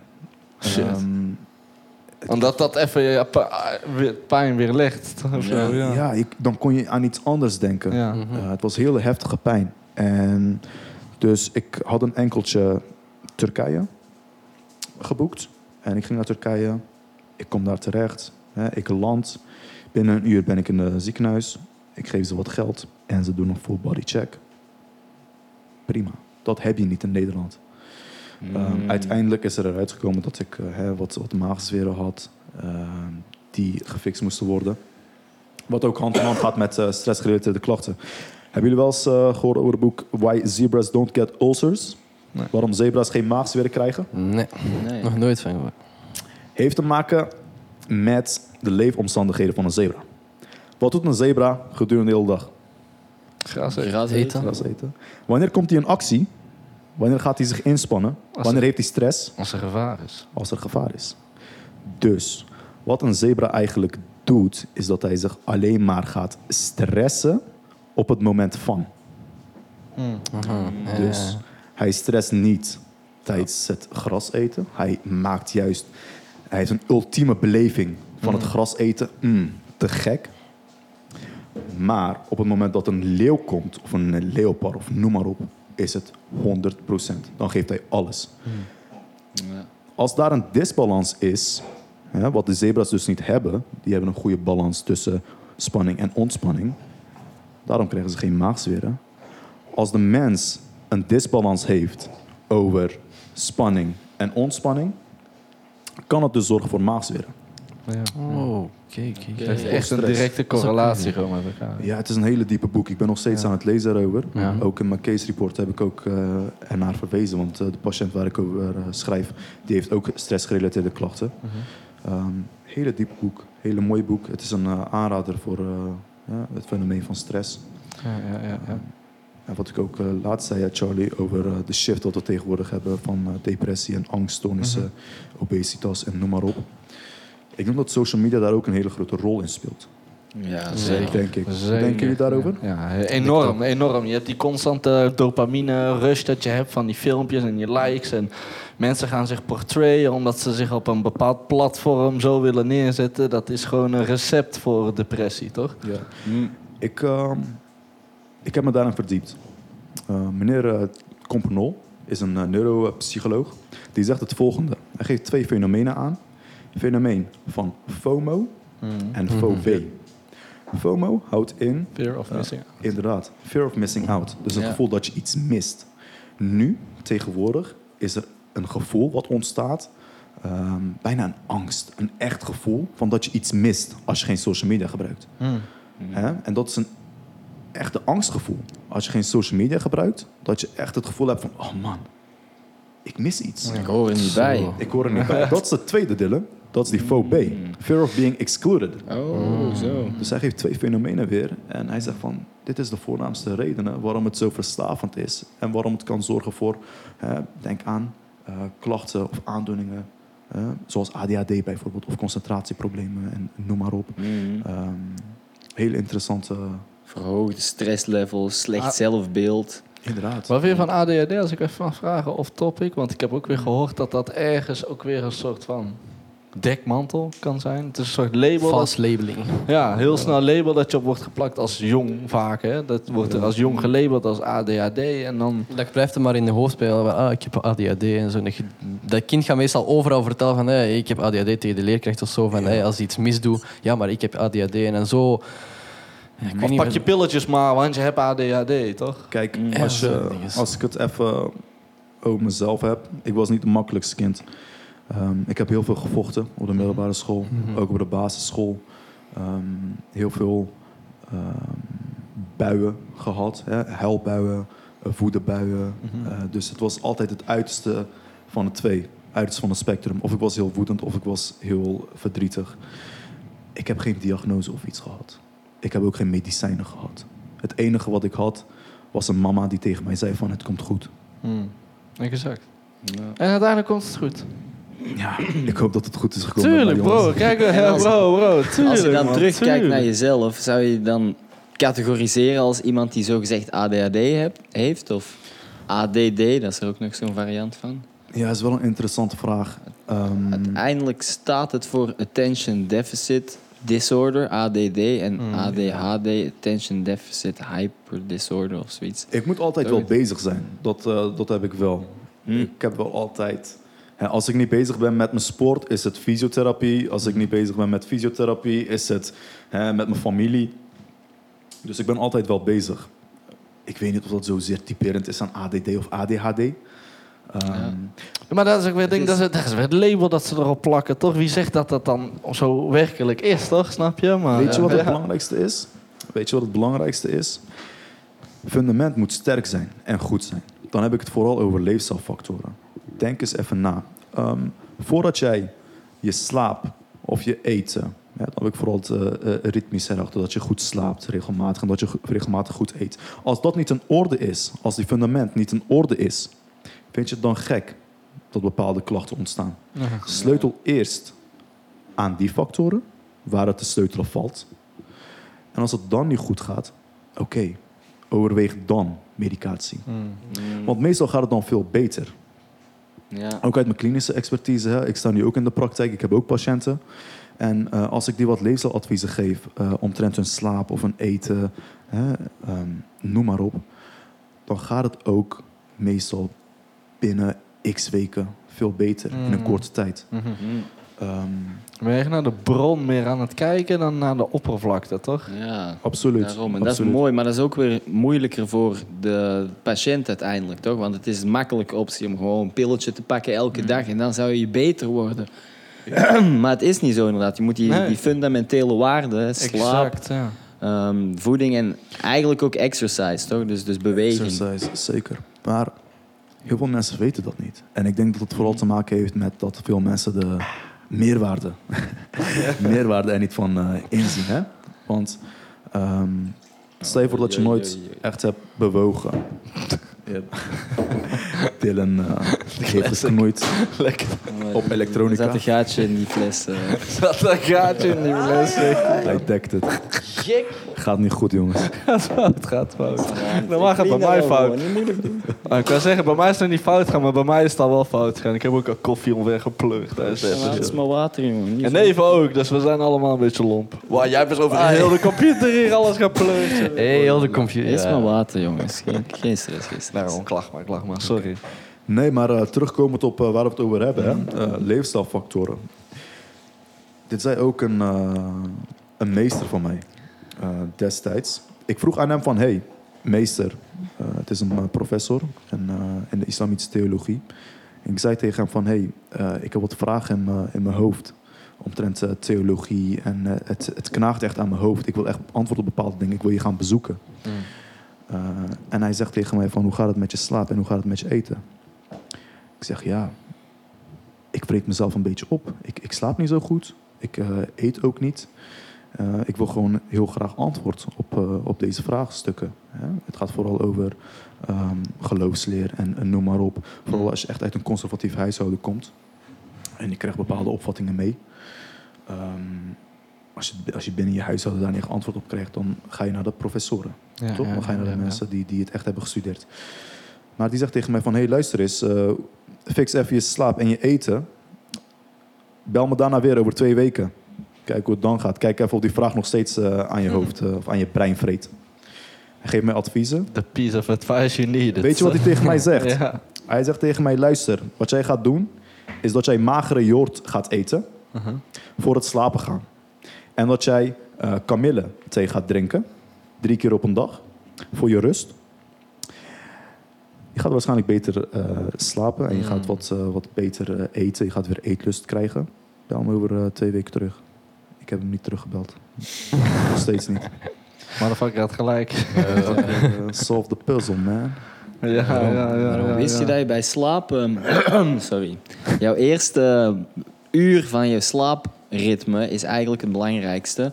om vooral die growth hormoon terug aan te maken. Dus ehm, eigenlijk de, het tijdstip waarop dat je naar bed gaat... moet zo consistent mogelijk Mm, zijn. want juist, het is ja. echt effectief het eerste uur... vanaf zeg maar, jouw normale slaapritme. Dus stel je gaat normaal om 8 uur... sla- Of, eh, om 10 uur slapen, zeg, dat is beetje normaal.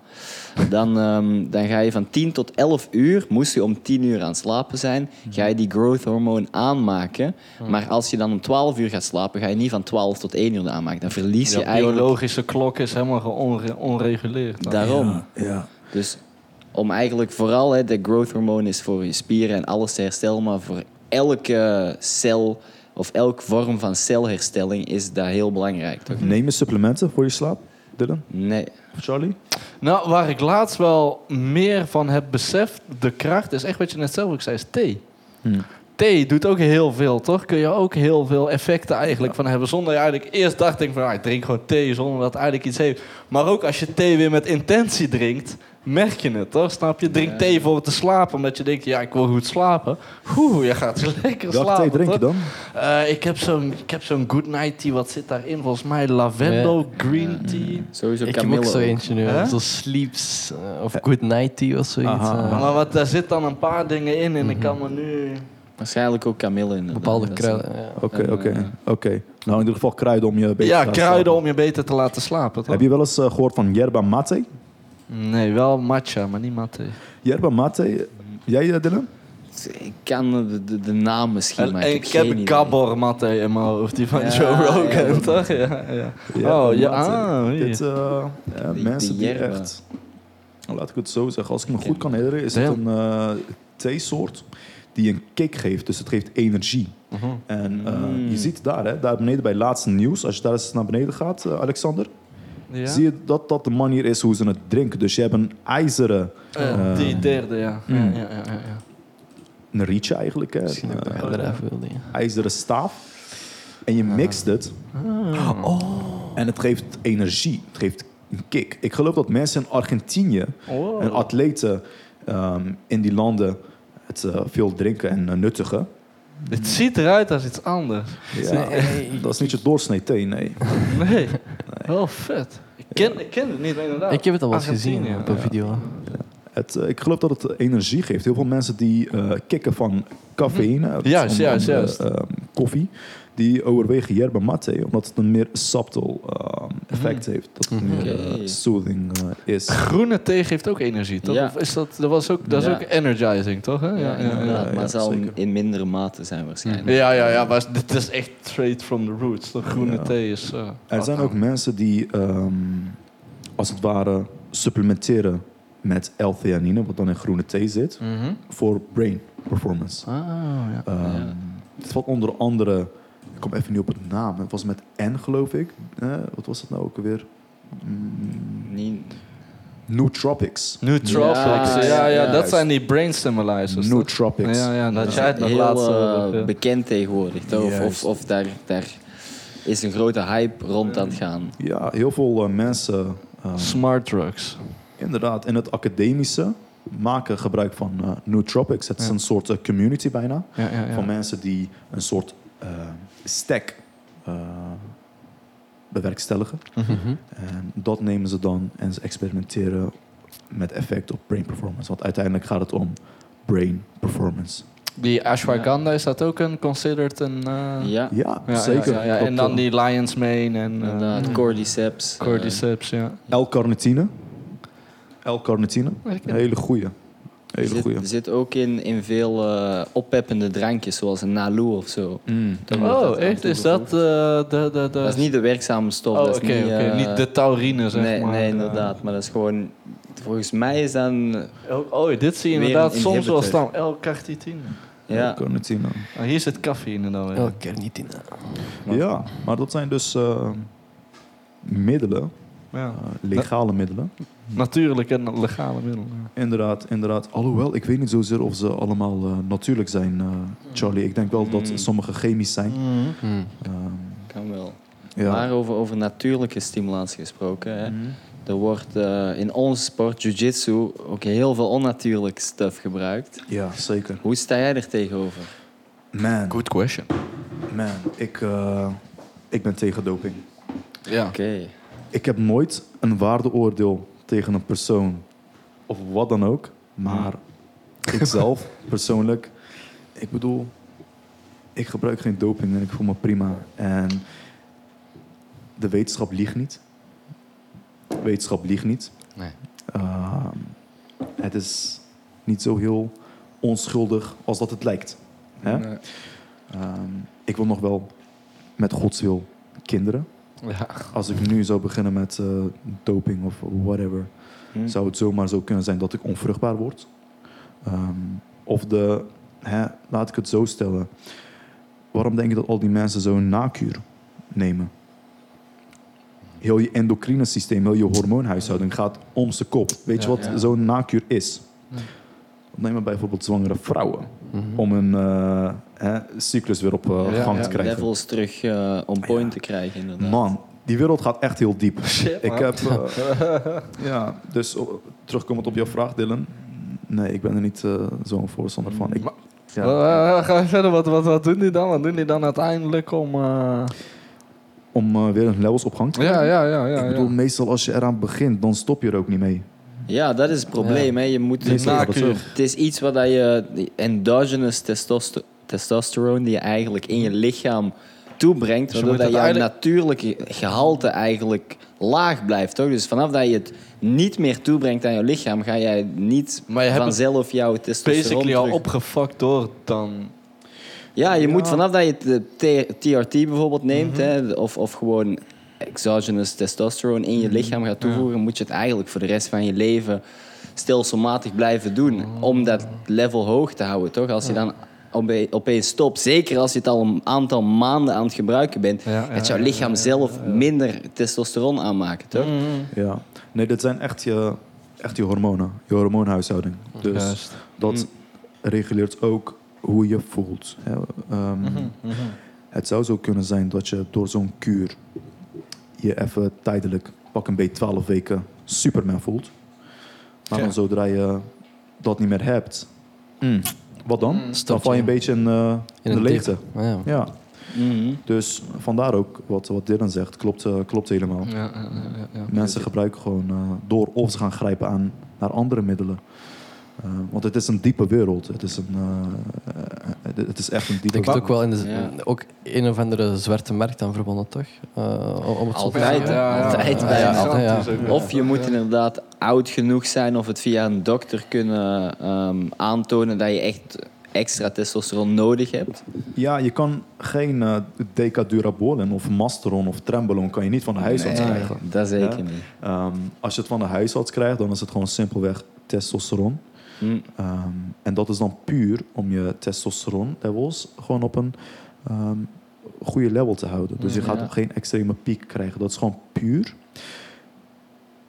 hè, voor, het, voor het natuurlijke. Je gaat als het ware naar een natuurlijke level weer. Want het zou zo kunnen zijn dat je, stel je voor je bent, je tikt eh, 30, je tikt 35, je tikt 40. Dat je op een gegeven moment even een gevoel hebt van... ah, ik trek het niet meer. Ik Mm. heb niet meer zoveel kracht. Ik heb niet meer zoveel motivatie.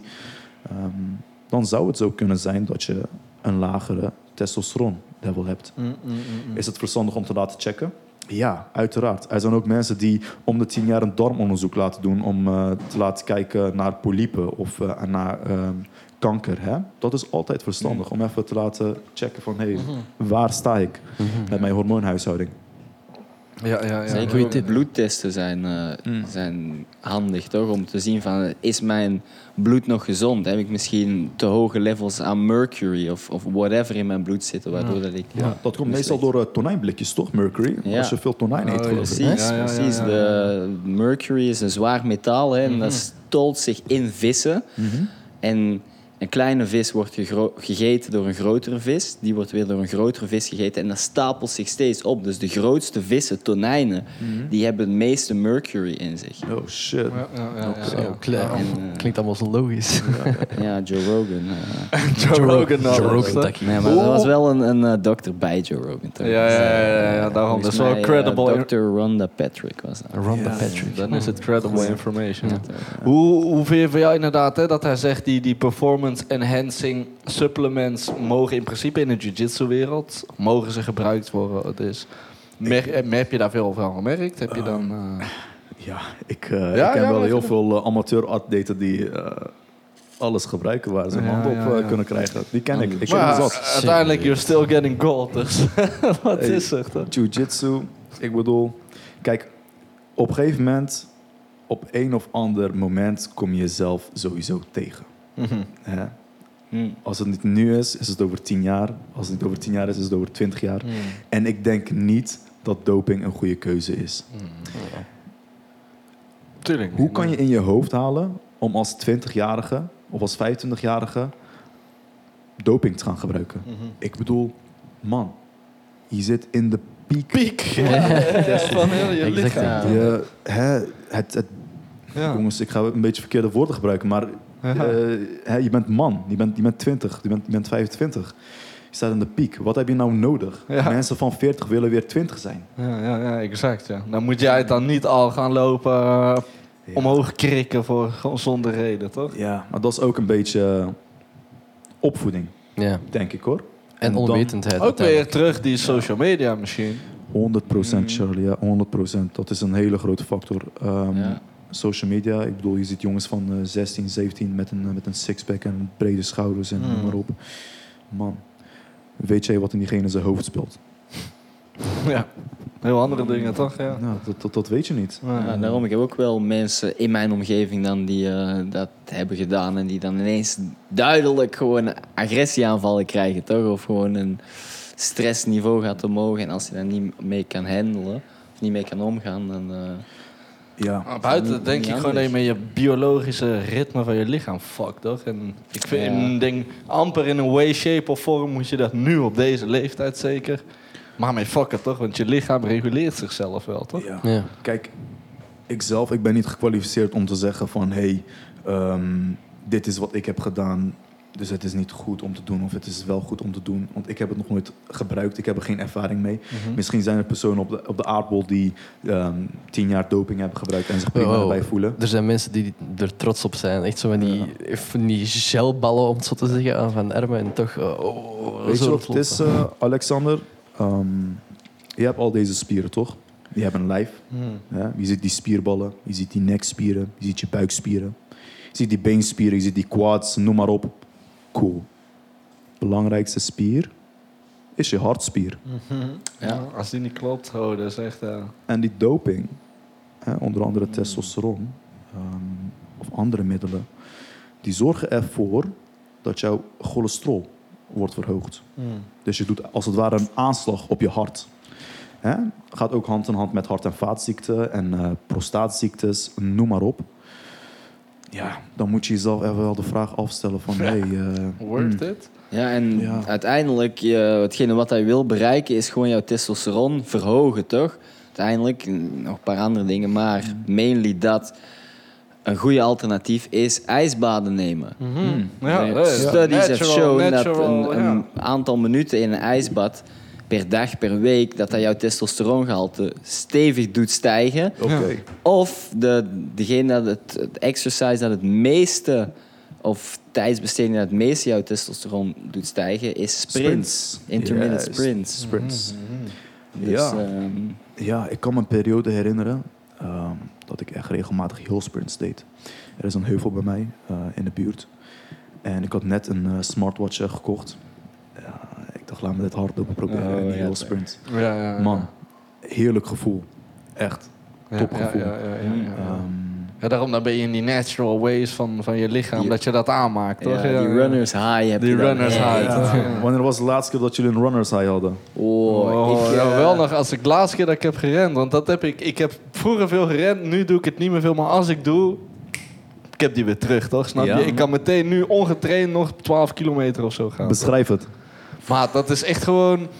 Je bent zo in een zone, toch? Je bent zo... In het moment zelf ben je aan niks aan denk je. Heel de ademhaling, alles gaat automatisch. Alles om je heen. Ben je gewoon veel bewuster van, Ja, toch? En, en, en, Je geniet ook ja, van je ja. omgeving. Elke Dus- breath dat je ook take, die wordt ook zo, die is echt refreshing en zo. Toch in plaats van, dat is heel contradict op wat mensen denken van, oh ja, als je rent word je moe. Nee, in die runners high ben je daar gewoon totaal exceeded van, toch? Heb je dan ook eh, dat je hè, na die runners high, je komt in de douche, denk je dan dat, je, Oh. Dat je kijkt naar je been en je denkt zo, ik ben nog trots op jou.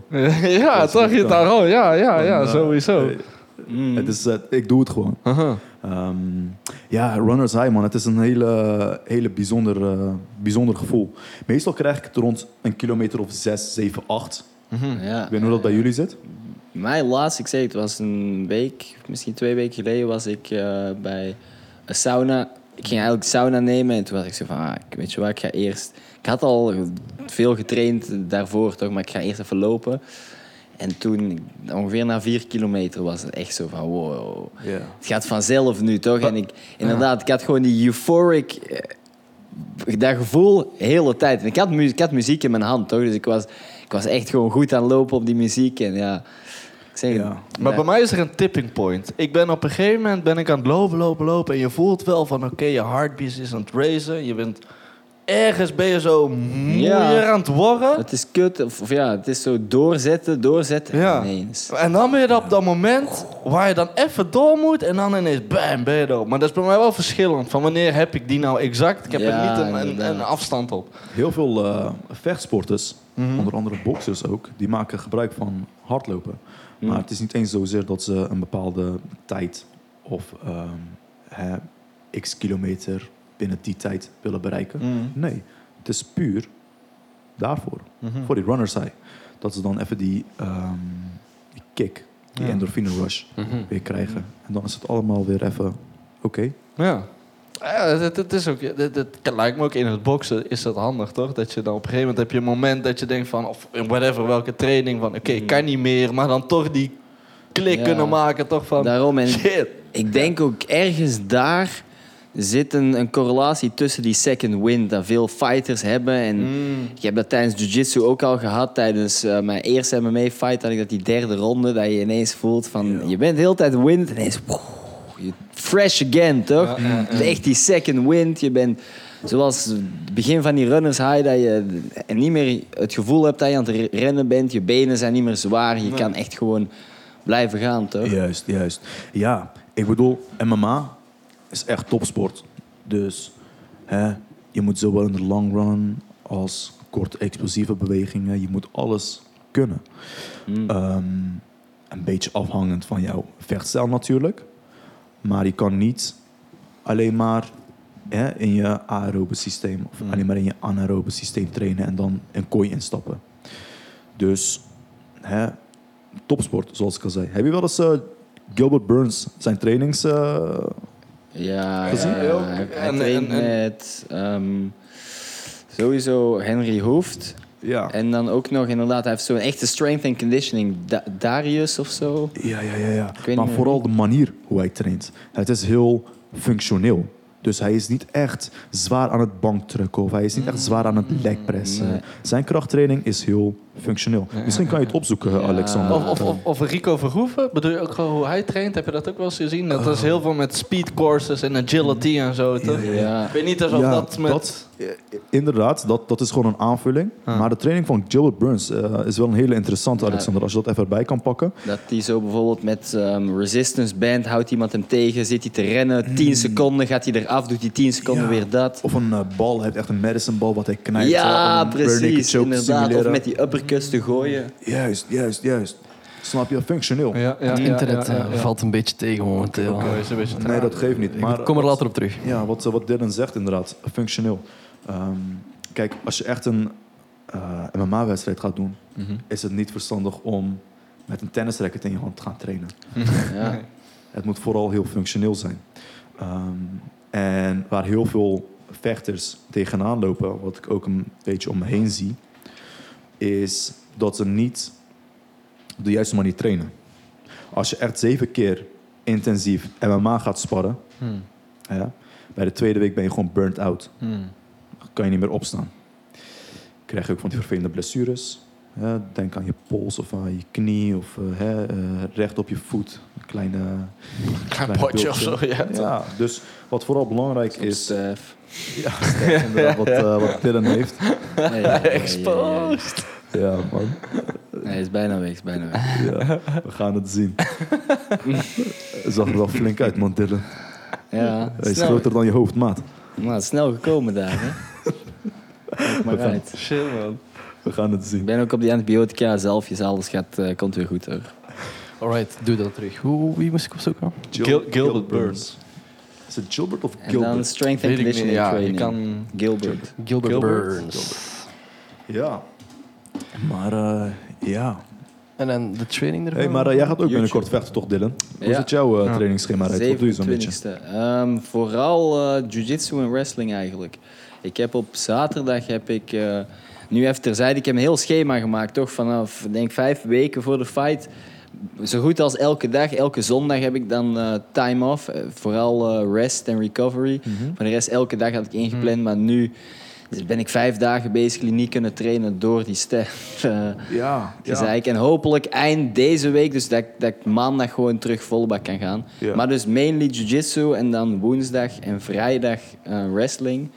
En dan zaterdag heb ik een ehm, competitie jiu-jitsu training waar daar heel, eigenlijk heel veel wrestling, ook wall wrestling en, en ehm, gewoon eh, zeg maar starten vanuit posities en dan knallen en dan constant circelen, toch? Goeie, goeie, goeie. Wat doe je een beetje qua rest and recovery? Wat, wat doe je zo'n beetje? Ehm, slapen ten eerste. En dan, eh, ja, ik, ik heb een muscle gun. Ik weet niet waar hij, of dat je ja, dat ja, kent. ja, zeker, zeker. Terra Gun, echt een Ah. goeie. Alleen ik ben de oplader, die ligt nu in Duitsland, dus die kan ik Oh, even niet no. gebruiken. Dat was een big part of my recovery. En daarnaast eh Sauna. foamrollen en sauna inderdaad. En ijsbaden. Dus die combinatie van ijsbaden en, en sauna's is voor mij een dagelijks ding. En dat houdt mij op de been. man. Dit is gewoon eh, superhuman. In fightcamp wel, ja. Ze moeten eigenlijk gewoon een cameraploeg hebben voor Dylan. en- Ja, ja, ja, dat is echt, eh, echt een fightcamp. Ja, maar ik, dit is ook de eerste, eerste keer dat ik echt een fightcamp doe. Toch? Mijn andere fights waren, was, was dat niet zo, zeg Ja, maar. ja, ja, ja. Dus eh, nu Klinkt neem goed, ik het man. serieus. Ik ga niet meer... I ain't gonna leave it up to the judges. No way. Ja, Want ik heb ba- basically Ja. twee, twee decision losses die eigenlijk questionable waren. als ik erop ja, terugkijk. ja, ja. Dus ik kan me herinneren, er was één eh, Naast, eh, professionele MMA-vechter. ik heb ook wel win. maar- Ja, ja, ja. Moet je eens luisteren. Deze professionele MMA-vechter die ehm, heeft 16 amateurpartijen gehad Mhm. en 16 verloren. Ja? Ja, en ik moet het even opzoeken. Ik weet niet eh, wie het is, maar het is een wat oudere vechter, rond de 40. En eh, die vertelde erover van, hey, je amateurpartijen, die betekenen eigenlijk niet zo heel veel. Nee, daarom. Ehm, en he- heel veel vechters zetten ook die druk op zich van, hey, ik moet gaan winnen. Ik moet Maat. die perfect Ja, run daarom hebben. gaan ze ook Ja. juist niet competen, omdat die zijn van, ah, ik ben nog niet klaar, dit, dat. Ja, Het slaat nergens op. Ik had mijn eerste fight, had ik drie weken voor mijn fight, had ik mijn knie geïnjured. Gewoon MCL of die zijkant toch, ik kon niet meer trainen. Dat was echt fucked. Ik heb toen gewoon drie weken niet getraind, letterlijk met de meisjes een beetje zitten rollen. Aha, aha. Voor de rest gewoon recovery, alles. Omdat ik ook niet echt kon knallen, toch? In training was mijn weight niet echt daar. Dus ik vocht op 70 kilo. Ik moest drie uur voor de fight moest ik wegen. ja. Dus ik, ik was ook die dag van tevoren, die dag zelf, gewoon nog twee kilo water kutten in de sauna. eh, met nog extra gezeik. en uiteindelijk ehm, ja, stond ik wel gewoon daar, toch? En eh, ik zeg der- drie rondes. Ik had hem, ik, ik zal het nog wel eens laten zien, ik had hem in mijn favorite choke, tweede ronde en de bel gaat. En dan derde ronde eh, had ik op het einde takedown, neon belly, smash. En toen heeft hij gewonnen, omdat het geen excuses, maar hij heeft gewonnen en uiteindelijk. eh, Nou, het Was- vormt karakter. Het vormt karakter. ja. Ik had een eh, stukje verteld over eh, mijn eh, MMA-partij tegen Ja, Charlie. Ja, ja, ja. ja. En eh, Ja, dat is ook het, mooi. het kwam eh, gewoon erop neer. Weet je wat, ik ga heel die verhaal vertellen. Dus eh, ik vecht drie rondes. mm, Ehm, en ik domineer. Het gaat heel goed. Eh, takedown na takedown, ground and pound, noem maar op. Uiteindelijk heb ik hem eh, tegen, de, tegen de kooi. En ik heb een clinch, een S-grip. Ik hou hem vast. En die gast was hartstikke lang. Echt 1,90 meter geloof ik. kale, kale gozer. En hij geeft mij een knie. Ik zweer het jongens. Ehm, dus hij geeft mij die knie en ik word naar achter geduwd. Ik kijk nog even naar hem. Ik zie zes van hem voor mij. zes van die gasten. En waar had hij die knie geraakt? Dat was op mijn linker, eh, linker oogkas. Oh ja. Dus eh, ik kreeg die knie op mijn linker oogkas. En er is nog een minuut voordat die eh, ronde klaar is. Dus ik krijg die knie, ik word naar achter geduwd. Ik kijk voor mij en ik zie zes van hem voor mij. Ik denk, shit. Welke is echt? Welke is echt? Welke is echt? Ehm, uiteindelijk gewoon een pokerface opgezet. Kom allemaal. Kom ja, nee, echt. eh, dan, is het, eh, dan is het griezelig, man, in zo'n kooi. Maar in eh, ieder geval gewoon een pokerface opgezet. En nog een takedown en nog de volgende ronde gevochten. Maar nasleep komt later. Dus eh, ik heb de partij gewonnen. Leuk, een bekertje in mijn hand. Ik kom thuis. Even leuk vieren. Hè, wat Turks thee, wat baklava met, met de familie, eh, noem maar op. En uiteindelijk begint school weer. En ik moet wat, eh, wat dingen gaan studeren, noem maar op. Na twee dagen of zo ehm, vraagt mijn moeder in de ochtend: hey, eh, waar is je portemonnee? Ik denk: portemonnee, wat betekent portemonnee? Ik wist gewoon niet wat het betekende. Ehm, dus zulke eh, klachten begonnen op een gegeven moment op te spelen. Van één knie. Ja, van één knie. Ja. Inderdaad, het was maar één knie. Voor de rest heeft hij mij geen één keer geraakt. Ja. Geen één keer. Ehm, maar in ieder geval, ehm, de nasleep was dus dat ik een beetje vergeetachtig werd. En ik dacht van, oké, mijn moeder zegt dat het foute boel is. Laten we het gaan onderzoeken. Dus ik ga naar de huisarts. En ik zeg van, luister, ik heb een uh, maaggevecht gehad. En eh, ik heb een knie tegen mijn hoofd gehad. Ehm, en ik ben een beetje vergeetachtig. Wat kan ik doen? Hij zegt tegen mij, drink bone broth, bottensoep. Oh. Oh, ja, voor die collageen en zo. Ja, hij zegt tegen mij, eh, denk eh bone broth, laat je moeder bottensoep maken. En eh, dat kan mijn moeder wel in, in de Turkse keuken. Dus die maakte gewoon lekker van die bone broth. En ik was dat eh, dag en nacht aan het drinken. Want ik kreeg op een gegeven moment ook eh, slaapklachten. Ik, ik kon niet meer echt in slaap vallen. Ehm, vanwege die eh, hersenschudding. Hè. Het is echt een hersenschudding eh, geweest. Ja, ja. Maar de bone broth was echt eh, wonderbaarlijk. Heeft je echt weer Ja, terug er eh, Ja, het was, er- eruit getrokken. Ja. En dat is door dat collageen dan, dat je dan inderdaad eh, goed door hersteld bent. Of... ja, ja ik, eh, ik durf het niet te zeggen, Charlie. Meerdere dingen inderdaad. Ja. Collageen zit in bone broth, maar er zit zoveel goede dingen in. Ja, in maar ik, botten jij ook. preacht het ook, toch? Ja. Beenmerg inderdaad. Ja, dat was, ik ga zo, ging naar een kine dan, een kinesist, die zo ook heel veel van die holistic ehm, knowledge had, toch? Die deed heel veel bijcursussen van, eh, zeg maar, ehm, medicijnen die niet zo gekend waren en zo. En, Ja. en zij preached ook die bone broth. Juist, dat was ja. het eerste wat dat zij zei over mijn knie, toch? Mijn knie-injury. Ze Oh, zei, ja. neem die bone broth Mm. en eet gezond, slaap goed, al die andere dingen. Ja, maar daarna ging het eh, vrij snel weer goed. Na een eh, week of twee, ik Ja. eh, kon weer wat beter slapen. En Je memorie kwam terug. Ja, vervolgens ging ik weer naar de huisarts om het terug te koppelen van... hé, hey, eh, het gaat stukken beter. Ik denk niet dat je mij nog hoeft te zien. Ehm, Vond hij niet leuk? Vond hij niet leuk? Nee, ik heb het ook uiteindelijk gevraagd van wat, wat, is, wat is de link erachter? Waarom, waarom bone broth? En die zei van de bone broth, de, de stoffen wat erin zitten, ik weet niet of het zozeer de collageen is, maar wat het doet is dat het ehm, ervoor zorgt dat nieuwe neurale netwerken worden gevormd. Ja, en dat het, ehm, ik weet niet zozeer of het gebroken neurale netwerk ook herstelt, dat weet ik niet zeker. Maar het zorgt er wel voor dat eh, neurale netwerken ehm, worden gemaakt. ja, heraangemaakt Ja, ja, worden. ja, dat is ook een eigenschap wat dat Lion's Mane heeft. Oké. Lion's Mane, als je daarop gaat zoeken, dat is een van de meest krachtige um, neuro... Tropics. eh, regenerative Oh. Um, Oké. substances. Dus daar maak je inderdaad echt jouw neural pathways opnieuw aan. Mm. En dat is al bewezen. Dus als je die mushroom ook ziet... Laat even een foto zien van een live Ja, Lion's Mane mushroom. Lion's Een vriend van ons maakt die, eh, Ja. of die, die kweekt die echt professioneel. Oké. Edel. Edon, bro, die zien er zo gek uit. Shout-out King Shrooms. Oh, Ja, hij, hij is hier geweest op de pot. fuck is dat? Dat is Lions Mane. Dat is Lions Mane, ja. Dat is Lions Mane. ik heb echt zo'n verse, zo'n knot had ik voor mijn eh, laatste wedstrijd. Ja, dat was een goede knotje, ja. Zo, en dat is zo En lekker, goed gebakken. maat. Ja? Snij je zo in stukjes, dan kan je daar gewoon bakken in zo. Lijkt op iets wat je in je droom zou zien. Of, ja, ja, Horror. Oké, maar Lions Mane. Eh, Wat vinden jullie van CBD? Oh, Heeft ook heel veel, heeft ook heel veel goede werkingen, toch? Ja. Het, het- je kan het op zoveel manieren kun je het consumen, zeg maar, dat het wel eh zijn voordelen heeft. Ik je het?